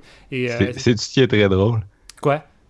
Ben, tu parles du fait que c'est unique et tout, puis que tout à l'heure, en fait, on, ben, avant qu'on enregistre, on se parlait des films qu'on on n'allait pas nécessairement mettre, puis tu avais dit les 120 jours de Sodome parce que c'était une évidence un peu comme euh, choix. Ouais. Puis euh, je sais pas si tu es familier avec la filmographie de Pasolini, autre les, euh, ce film-là, mais un de, ses, un de ses gros films choquants s'appelle Théorème, puis Visitor Q, essentiellement, c'est un remake de ça. Ah, pour vrai? Ok, ben ça, je, l'ignore. Je l'ignorais, je l'ai pas vu. Ok, ben peut-être c'est pas unique, fait que ça reste à, ça reste à voir. là. Faudrait Non, mais c'est très, c'est très différent. L'un est très différent de l'autre. On parle quand même d'un film du début des années 70 puis tout, mais je trouve, je trouve juste ça drôle parce que ça, ça boucle la boucle. Finalement, tu as choisi un film de Pasolini sans le savoir. La preuve que Pasolini est le, le maître du choc, là, c'est tout. Moi, je connais pas ces films-là. Euh, tu sais, je connais euh, Salo euh, de Pasolini, mais pour ce qui est de, de- de- du restant de sa filmo, je connais pas. Puis je connais légèrement euh, Takashi Miike, là, ses gros. euh, ben, ben, on- J'allais dire ses gros hits, peut-être que Visitor Q c'en est un. Je connais plus euh, Ichi, Audition, euh, ses épisodes sur Masters of Horror. C'est un, des, c'est un des réalisateurs les plus productifs du Japon. Fait que si tu t'attends à réussir à avoir toute sa filmographie, tu peux toujours, tu peux toujours rêver, mon gars, parce que c'est assez. Ah, j'ai déjà regardé sur Wikipédia, puis genre, d'après moi, j'étais à 1,4% de sa filmo. Mais c'est vrai qu'au début des années 2000, euh, il y, a, il y a eu une phase où Euh, justement, là, il faisait des films euh, perturbants. Visitor Q en est un. là. Il y a aussi, c'est ça, Audition, puis euh, le fameux Imprint, là, qui Ouais. sont euh, euh, eux aussi très intenses. Il est très bon, Imprint. Ah, Oui. c'est, c'est mon préféré de la saison 1 de Master of Horror, honnêtement. Ouais. Avec Cigarette Burns de Carpenter. C'est un classique aussi à cette heure, selon moi. Le trouve. Survival de Don Coscarelli aussi. Ah ouais, hein? Incident on and off a Mountain Road. Le- bon, ça. Vous déviez, j'arrive vous. Jeff, ton numéro 2, c'est quoi? Mon numéro 2, je vais avec un, euh, avec un short de Nacho Cerda et j'ai nommé Aftermath. Aftermath qui est sorti en 94, qui est le deuxième euh, volet d'une trilogie sur la mort, dans le fond. Euh, le premier, c'est Awakening en 90 et le troisième, Genesis en 98. Aftermath, c'est un, c'est un cours de 32 minutes sur, euh, sur la nécrophilie euh, quand tu travailles à la morgue. Je pense que ça résume très bien et c'est euh, c'est malaisant ce film-là, Colin. C'est, c'est, je vais vous expliquer une petite anecdote comme ça. Première fois que j'ai vu ce film-là, c'est très drôle quand même que ça ait fait partie de, de leur sélection. Quand je me suis abonné à Netflix dans le temps, Aftermath était disponible dans, dans, dans- les films d'horreur. Puis je me suis dit, bon, c'est, c'est quoi ça? Tu sais, je connaissais pas Nacho Cerda parce qu'en même temps, il a pas fait il n'a pas fait de, long métrage tant que ça, à part un, là, qui est The Abandoned, qui est correct, là, qui est sorti sur euh, After Dark Horror Fest en Ah, 2006. c'est excellent, man. Ouais, vu, j'ai, ça. j'ai- tu sais, j'ai- j'ai trouvé ça correct, c'est, c'est bon, mais je, je pense pas que. Moi, je dirais pas jusqu'à excellent. C'est incroyable. si je l'ai sur mes tablettes, là, aussi, j'ai quand même aimé ça. Mais euh, c'est surtout Aftermath qui m'a qui, qui m'a troublé parce que Colin, c'est tu, tu veux tu, tu finis ce film-là puis tu veux vraiment pas euh, tu veux pas tu veux pas dire à tes chums que tu as écouté ça, là, tu sais. C'est vraiment très graphique, puis c'est vraiment le dans le fond c'est c'est deux euh, je sais pas comment on appelle la personne qui travaille à la morgue là, si ça a un nom. Mais Ben, ça euh, dépend qu'est-ce qu'elle fait à la morgue. Tu parles de la- du ou- thanatologue. Ouais, j'ai aucune idée en fait c'est quoi un thanatologue, fait que je pourrais même pas te confirmer. là. Mais tu sais, mettons, là, ils sont deux, puis il y en a un qui son shift est fini, puis il s'en va. Puis l'autre, il reste avec un corps euh, d'une femme, genre, euh, ben, naturellement, elle est décédée, là, mais il, comment, il fait des, des trucs, puis c'est euh, c'est un petit peu. euh, J'ai trouvé ça vraiment wrong, puis très. euh, C'est très. Ben, C'est une autopsie fait ou à se pourtant, faire là. baumer? Ouais, ben, je pense que c'est une autopsie, puis elle se fait fourrer. C'est pas mal. Ben, je sais pas si vous l'aviez vu, Aftermath, dans le fond. Je Je, connais de réputation, mais non, c'est pas, pas un film que j'ai vu. euh. OK. Puis toi, Marc? Ah, moi, je l'ai vu. Ouais, bon, ben, euh, je sais pas si je résume ça assez bien, là, mais c'est pas te mal laissais, je te laissais te débattre, mais oui, effectivement, c'est Euh, Je patauge un peu. c'est notoire pour être comme le, je dirais, une des représentations de la nécrophilie les plus euh, hard, là, avec peut-être les, les nécromantiques, là, qui sont des films allemands du début des années 90. Là, mais quand je disais que les années 90 sont comme perfectionnés ce que les années 70 avaient déjà fait, euh, je pensais à ces films-là, entre autres. là. Ouais.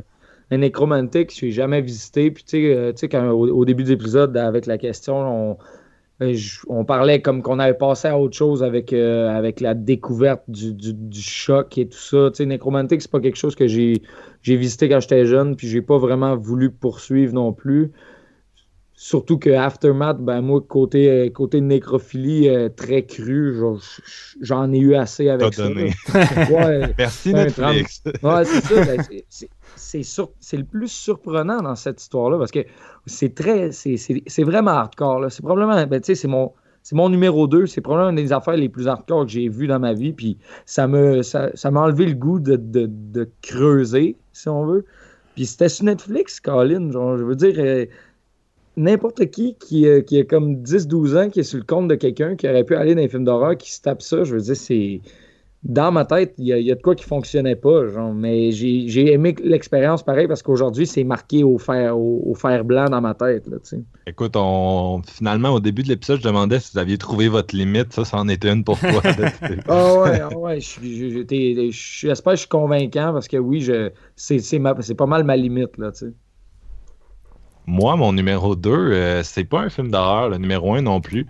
Euh, dans le temps où j'allais sur Horror Web, j'avais des un de mes collègues qui était comme spécialisé en, en films perturbants. Euh, il s'appelait Robert, puis il a fait à un moment donné un top 25 des films justement qui l'avaient le plus choqué dans sa vie. Et le numéro 1, c'est c'est mon numéro 2, Treads. euh, qui est un Ouais. film, un téléfilm britannique des années 80 qui détaille euh, avant, pendant et après une guerre nucléaire entre euh, les États-Unis et la Russie. Puis bien sûr, dans les années 80, on est encore dans la guerre froide, on est encore dans une certaine paranoïa de qu'est-ce qui pourrait arriver, est-ce qu'on pourrait tout crever, euh, chose que nous, on n'a pas connue ici. Euh, puis ce film-là, et, et quand je dis parce qu'on on parle, on parle quand même d'un film sur une guerre nucléaire, puis il y a eu d'autres films sur des bombes nucléaires qui explosent, mais franchement, là, pensez à ce que c'est dans votre tête, puis c'est 100 fois pire. Peu importe ce que vous imaginez, c'est 100 fois pire. Il y a un côté quasi documentaire qui marche tellement bien. Il y a des espèces d'intertitres informatifs avec un bruit de machine à écrire qui, quand je l'entends, j'ai la chair de poule. Euh, au début du film, on suit un, un petit couple de jeunes, à peu près 25 ans, classe ouvrière anglaise, ou peut-être peut-être plus jeune que ça, je m'excuse, ça fait un moment que je ne l'ai pas vu. Euh, le, gars a mis sa blonde enceinte, mais je pense que sa blonde vit encore chez ses parents, donc elle doit avoir peut-être 18 ans finalement. Et euh, il y a comme une espèce de crise euh, entre la Russie et les États-Unis sur l'Iran. Puis ils s'en foutent un peu, ils n'écoutent pas la télé, ils comprennent pas trop c'est quoi les enjeux. Tu sais, un peu comme, je sais pas, la personne moyenne finalement. Puis éventuellement, bien sûr, tout le monde se met à se nuker. Et les scènes d'explosion de la bombe vont vous. C'est- indescriptible. Le, le diable est dans les détails, on dit, puis dans ce film-là, c'est le cas. Euh, vous allez être ravagé, vraiment. Si- si vous voyez ce film-là un jour, ça va se substituer à votre image mentale de c'est quoi l'apocalypse nucléaire.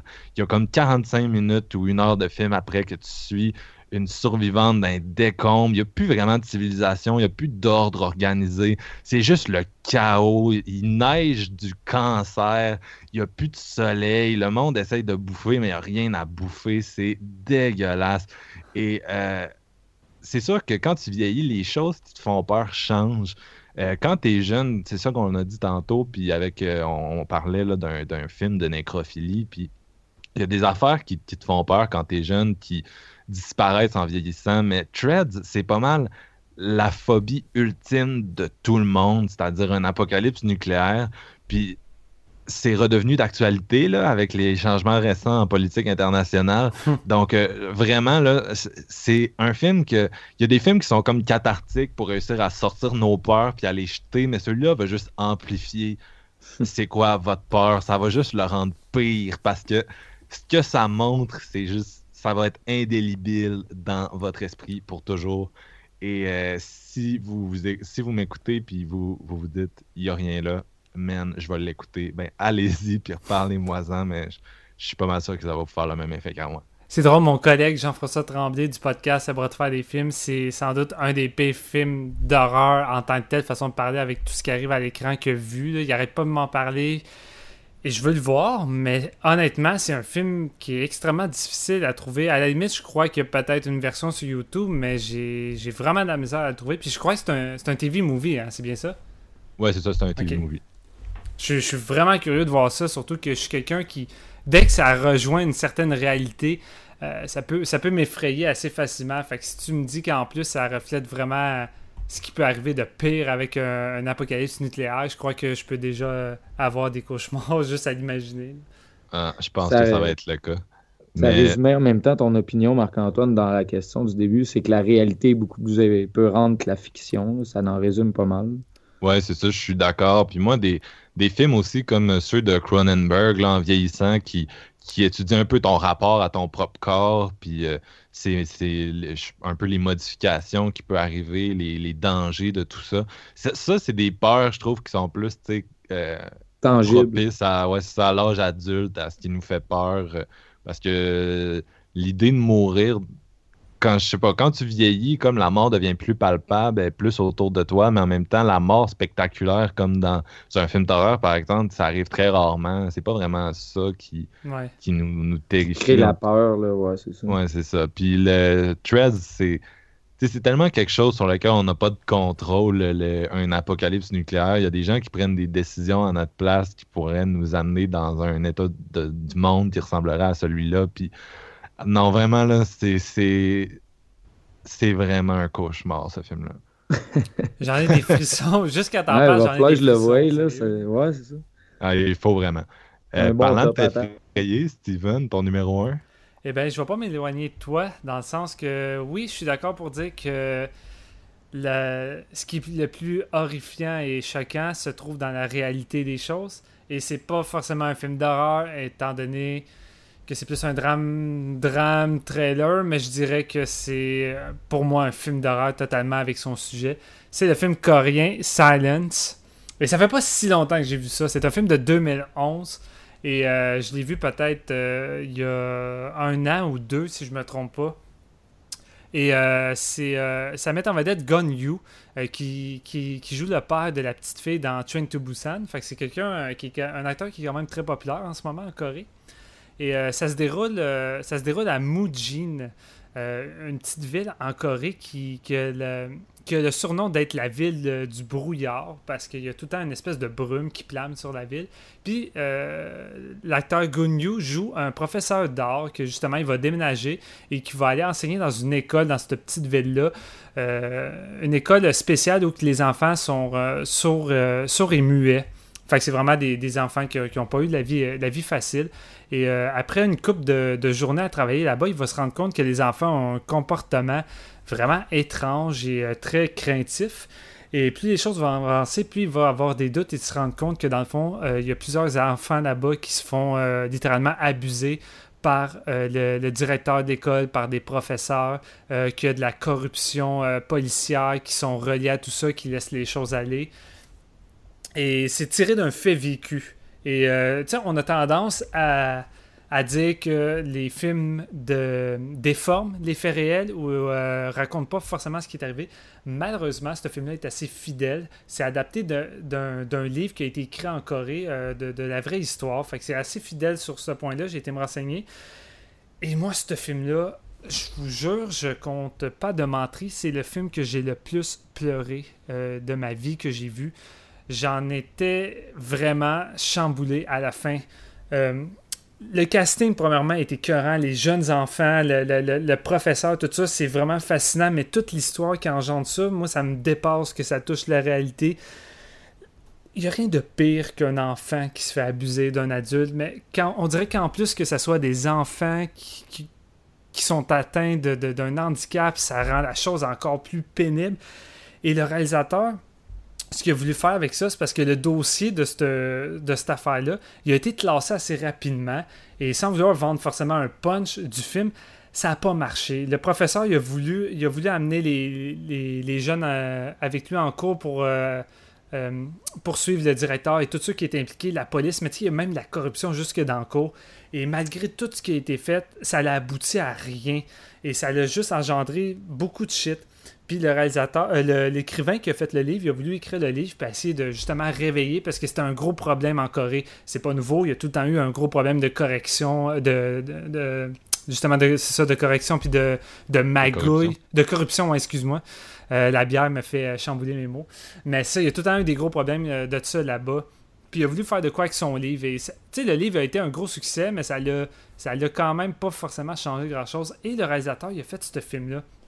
Et le film, je vais tout de suite vous le dire, c'est pourquoi il chamboule autant, c'est qu'il est très, très explicite. Les scènes de viol avec les enfants touchent un réalisme et va, va, va loin à un certain point que ça va te faire questionner au point de te dire est-ce que le réalisateur est allé trop loin à vouloir lancer son message puis à vouloir euh, critiquer toute, ce- toute cette affaire-là? Mais je crois qu'il trouve, euh, je, crois, je crois personnellement qu'il trouve une limite, un peu comme Are de Flèche. Je crois qu'elle dépasse pas. Je crois qu'on avait besoin de voir ça pour réaliser parce que après euh, que son film soit sorti, non seulement ça a été un gros succès box-office, le film a été numéro un, il a rapporté vraiment beaucoup d'argent, mais ça a fait réaliser beaucoup de choses aux gens au point que le président de la Corée, après avoir euh, vu le film, il a décidé de renforcer les mesures euh, pour la protection des enfants et le, dossier a été réouvert. Fait qu'il y a eu une nouvelle enquête sur tout ça pour essayer de, coincer les personnes qui étaient impliquées dans cette affaire-là atroce.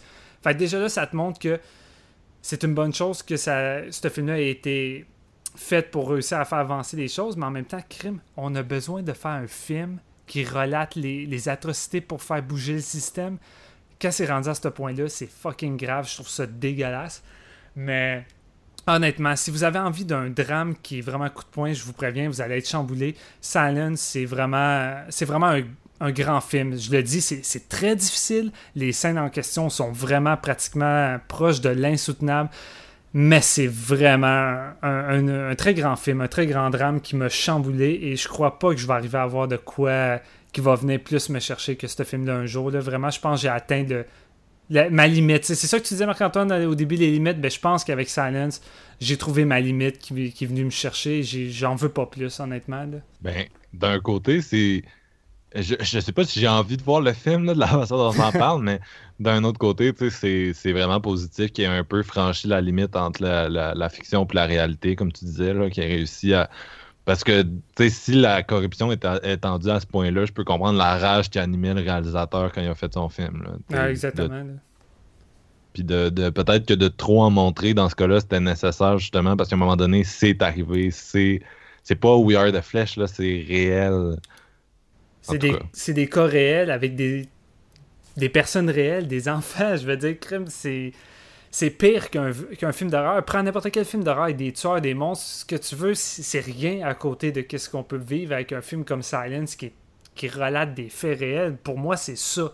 Si, si j'ai besoin de définir c'est quoi pour moi un vrai film d'horreur qui est vraiment affreux, c'est un film comme Silence. Là, je peux pas trouver pire que ça. là. Euh, JF, est-ce que tu que t'as quelque chose du même calibre en numéro 1? Ben moi, euh, mon numéro un, euh, c- ça sera même pas une surprise. Parce que j'ai pris le, le, le film que, tu sais, on se disait, ouais, ben ça sera pas d'un top, justement parce que, tu sais, c'est- c'est trop évident. Ben, j'y vais avec Salo, parce que je- Salo, 120 jours de Sodome, c'est l'affaire que- qui m'a le plus, qui le plus choqué ever. Point final. En plus, c'est curieux parce que je l'ai vu, euh, je l'ai vu il y a pas si longtemps pour la première fois.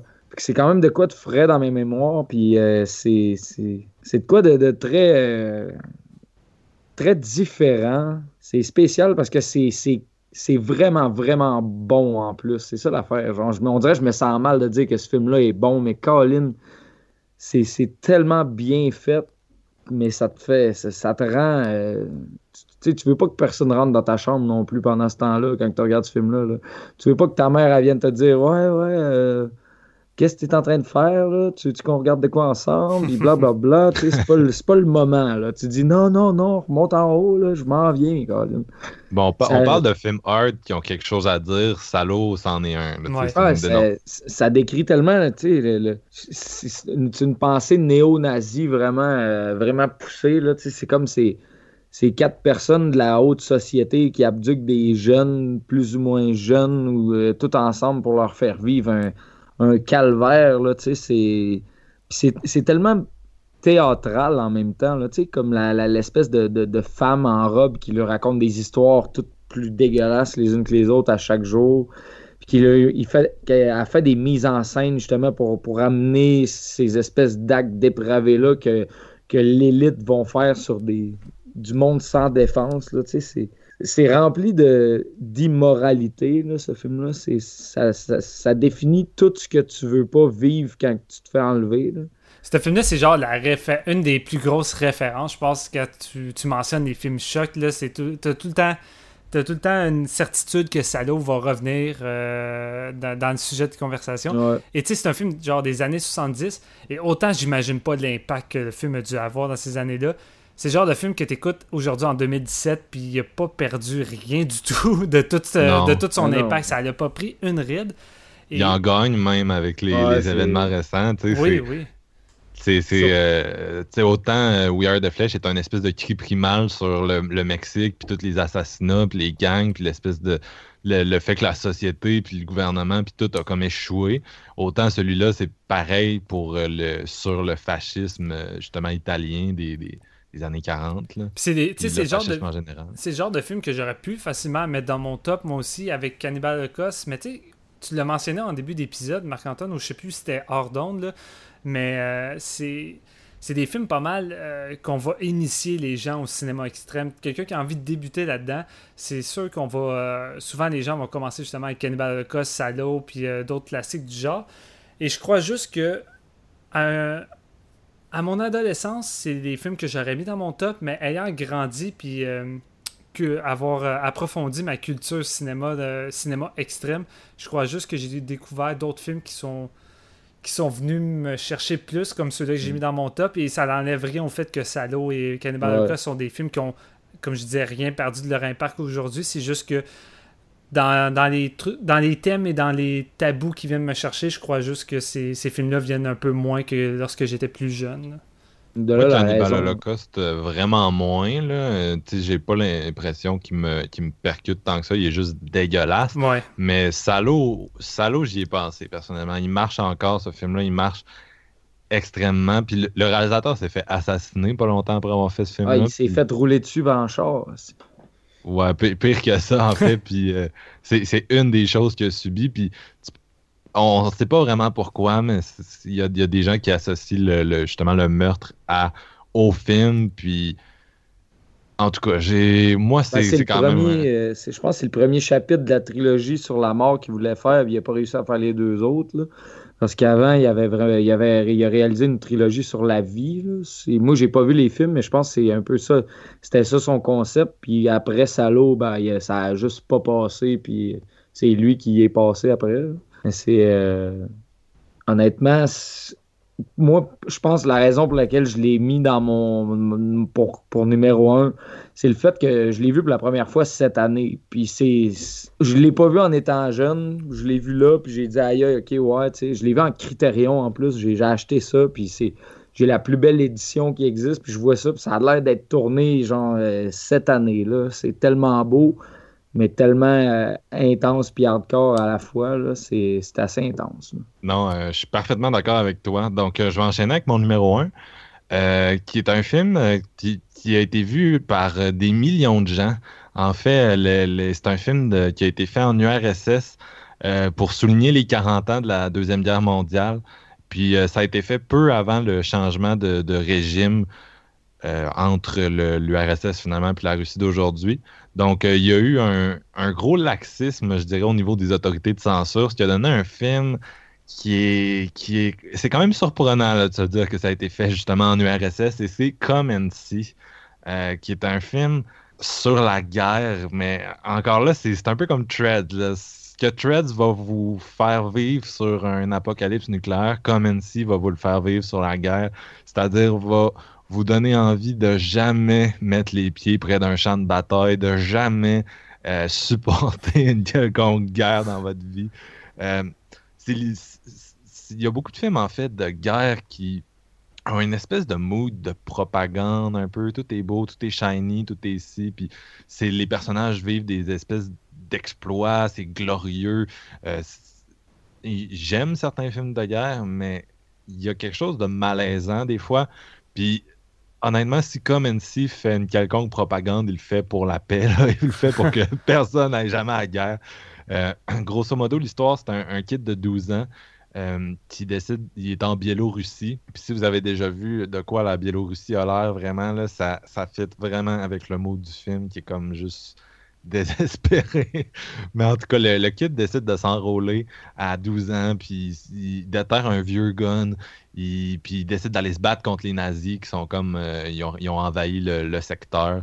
Euh, essentiellement, le film doit durer deux heures, il tire jamais de gun dans les deux heures, mais je peux vous dire qu'il se fait tirer dessus en maudit, par exemple. Puis c'est un film qui, euh, explore comme le, le PTSD. Tout ce qui va y arriver l'affecte vraiment, puis tout est cru, tout est sale, tout est dégueulasse, puis c'est vraiment difficile de décrire ce que ce réalisateur-là parvient à faire visuellement, mais vraiment, allez juste voir, ok, allez juste sur Google, puis googlez Come and See, puis regardez le poster de ce film-là. Le seul poster est plus perturbant que bien des films que j'ai vus dans ma vie. Puis si ce poster... Je t'entends googler en ce moment. ok, je suis pas Mais- subtil.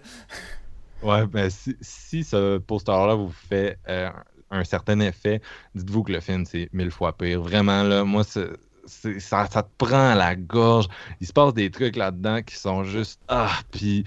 Il y, a- il y a quelque chose dans le, le cinéma de l'ancienne URSS, dans le- l'espèce de gros déploiement de moyens là, que je retrouve pas nécessairement dans, dans d'autres films de d'autres, euh, justement, d'autres nationalités puis de d'autres époques. Euh, donc celui-là, vraiment, là, c'est, juste surprenant qu'il ait été fait par, un, par l'État euh, russe, mais aïe, aïe, là, c'est une claque en pleine face. Puis encore à jour, j'ai jamais vu un film qui m'a autant perturbé que Comency. Donc, vraiment, là, c'est, c'est très recommandé, tout comme euh, Treads. Je confirme que le poster risque de faire un effet sur vous. Tentez le coup. Et donc, euh, ce qui met, ce qui met fin à un épisode un peu plus long que les autres euh, sur euh, le cinéma qui choque et puis We Are the Flesh. Euh, J'étais très content de- d'enregistrer avec vous, les gars. Euh, Moi aussi, moi aussi, vraiment, c'est un, un épisode intéressant. Puis je trouve ça bien que de film en film, on s'éloigne un peu. tu sais, Ça reste quand même trois films totalement différents. Fait que je crois que c'est ça qu'on veut, euh, rajouter de la, de la diversité dans notre podcast. Et là, je trouve qu'on on a encore une fois un épisode très intéressant. Yes. Ouais. Heure de Flèche, il amène un petit peu de controverse aussi. Fait que c'était différent aussi qu'un film d'action ou un film un petit peu humoristique. Mhm. C'est vraiment à, à l'opposé les, les trois. Là. Fait que c'est super cool à, à déblatérer là-dessus. En effet.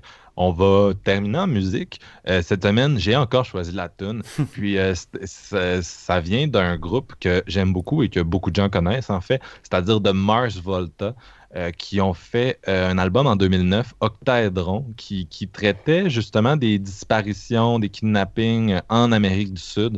C'est un band qui est basé au Texas, mais la plupart des membres viennent de, Porto Rico. Puis je trouve quand même que dans les thématiques du disque, ça rejoint un peu l'espèce de frustration qu'on peut sentir dans, dans le film We Are the Flesh. Donc, la tune que j'ai prise, c'est Cotopaxi. Et c'est ça.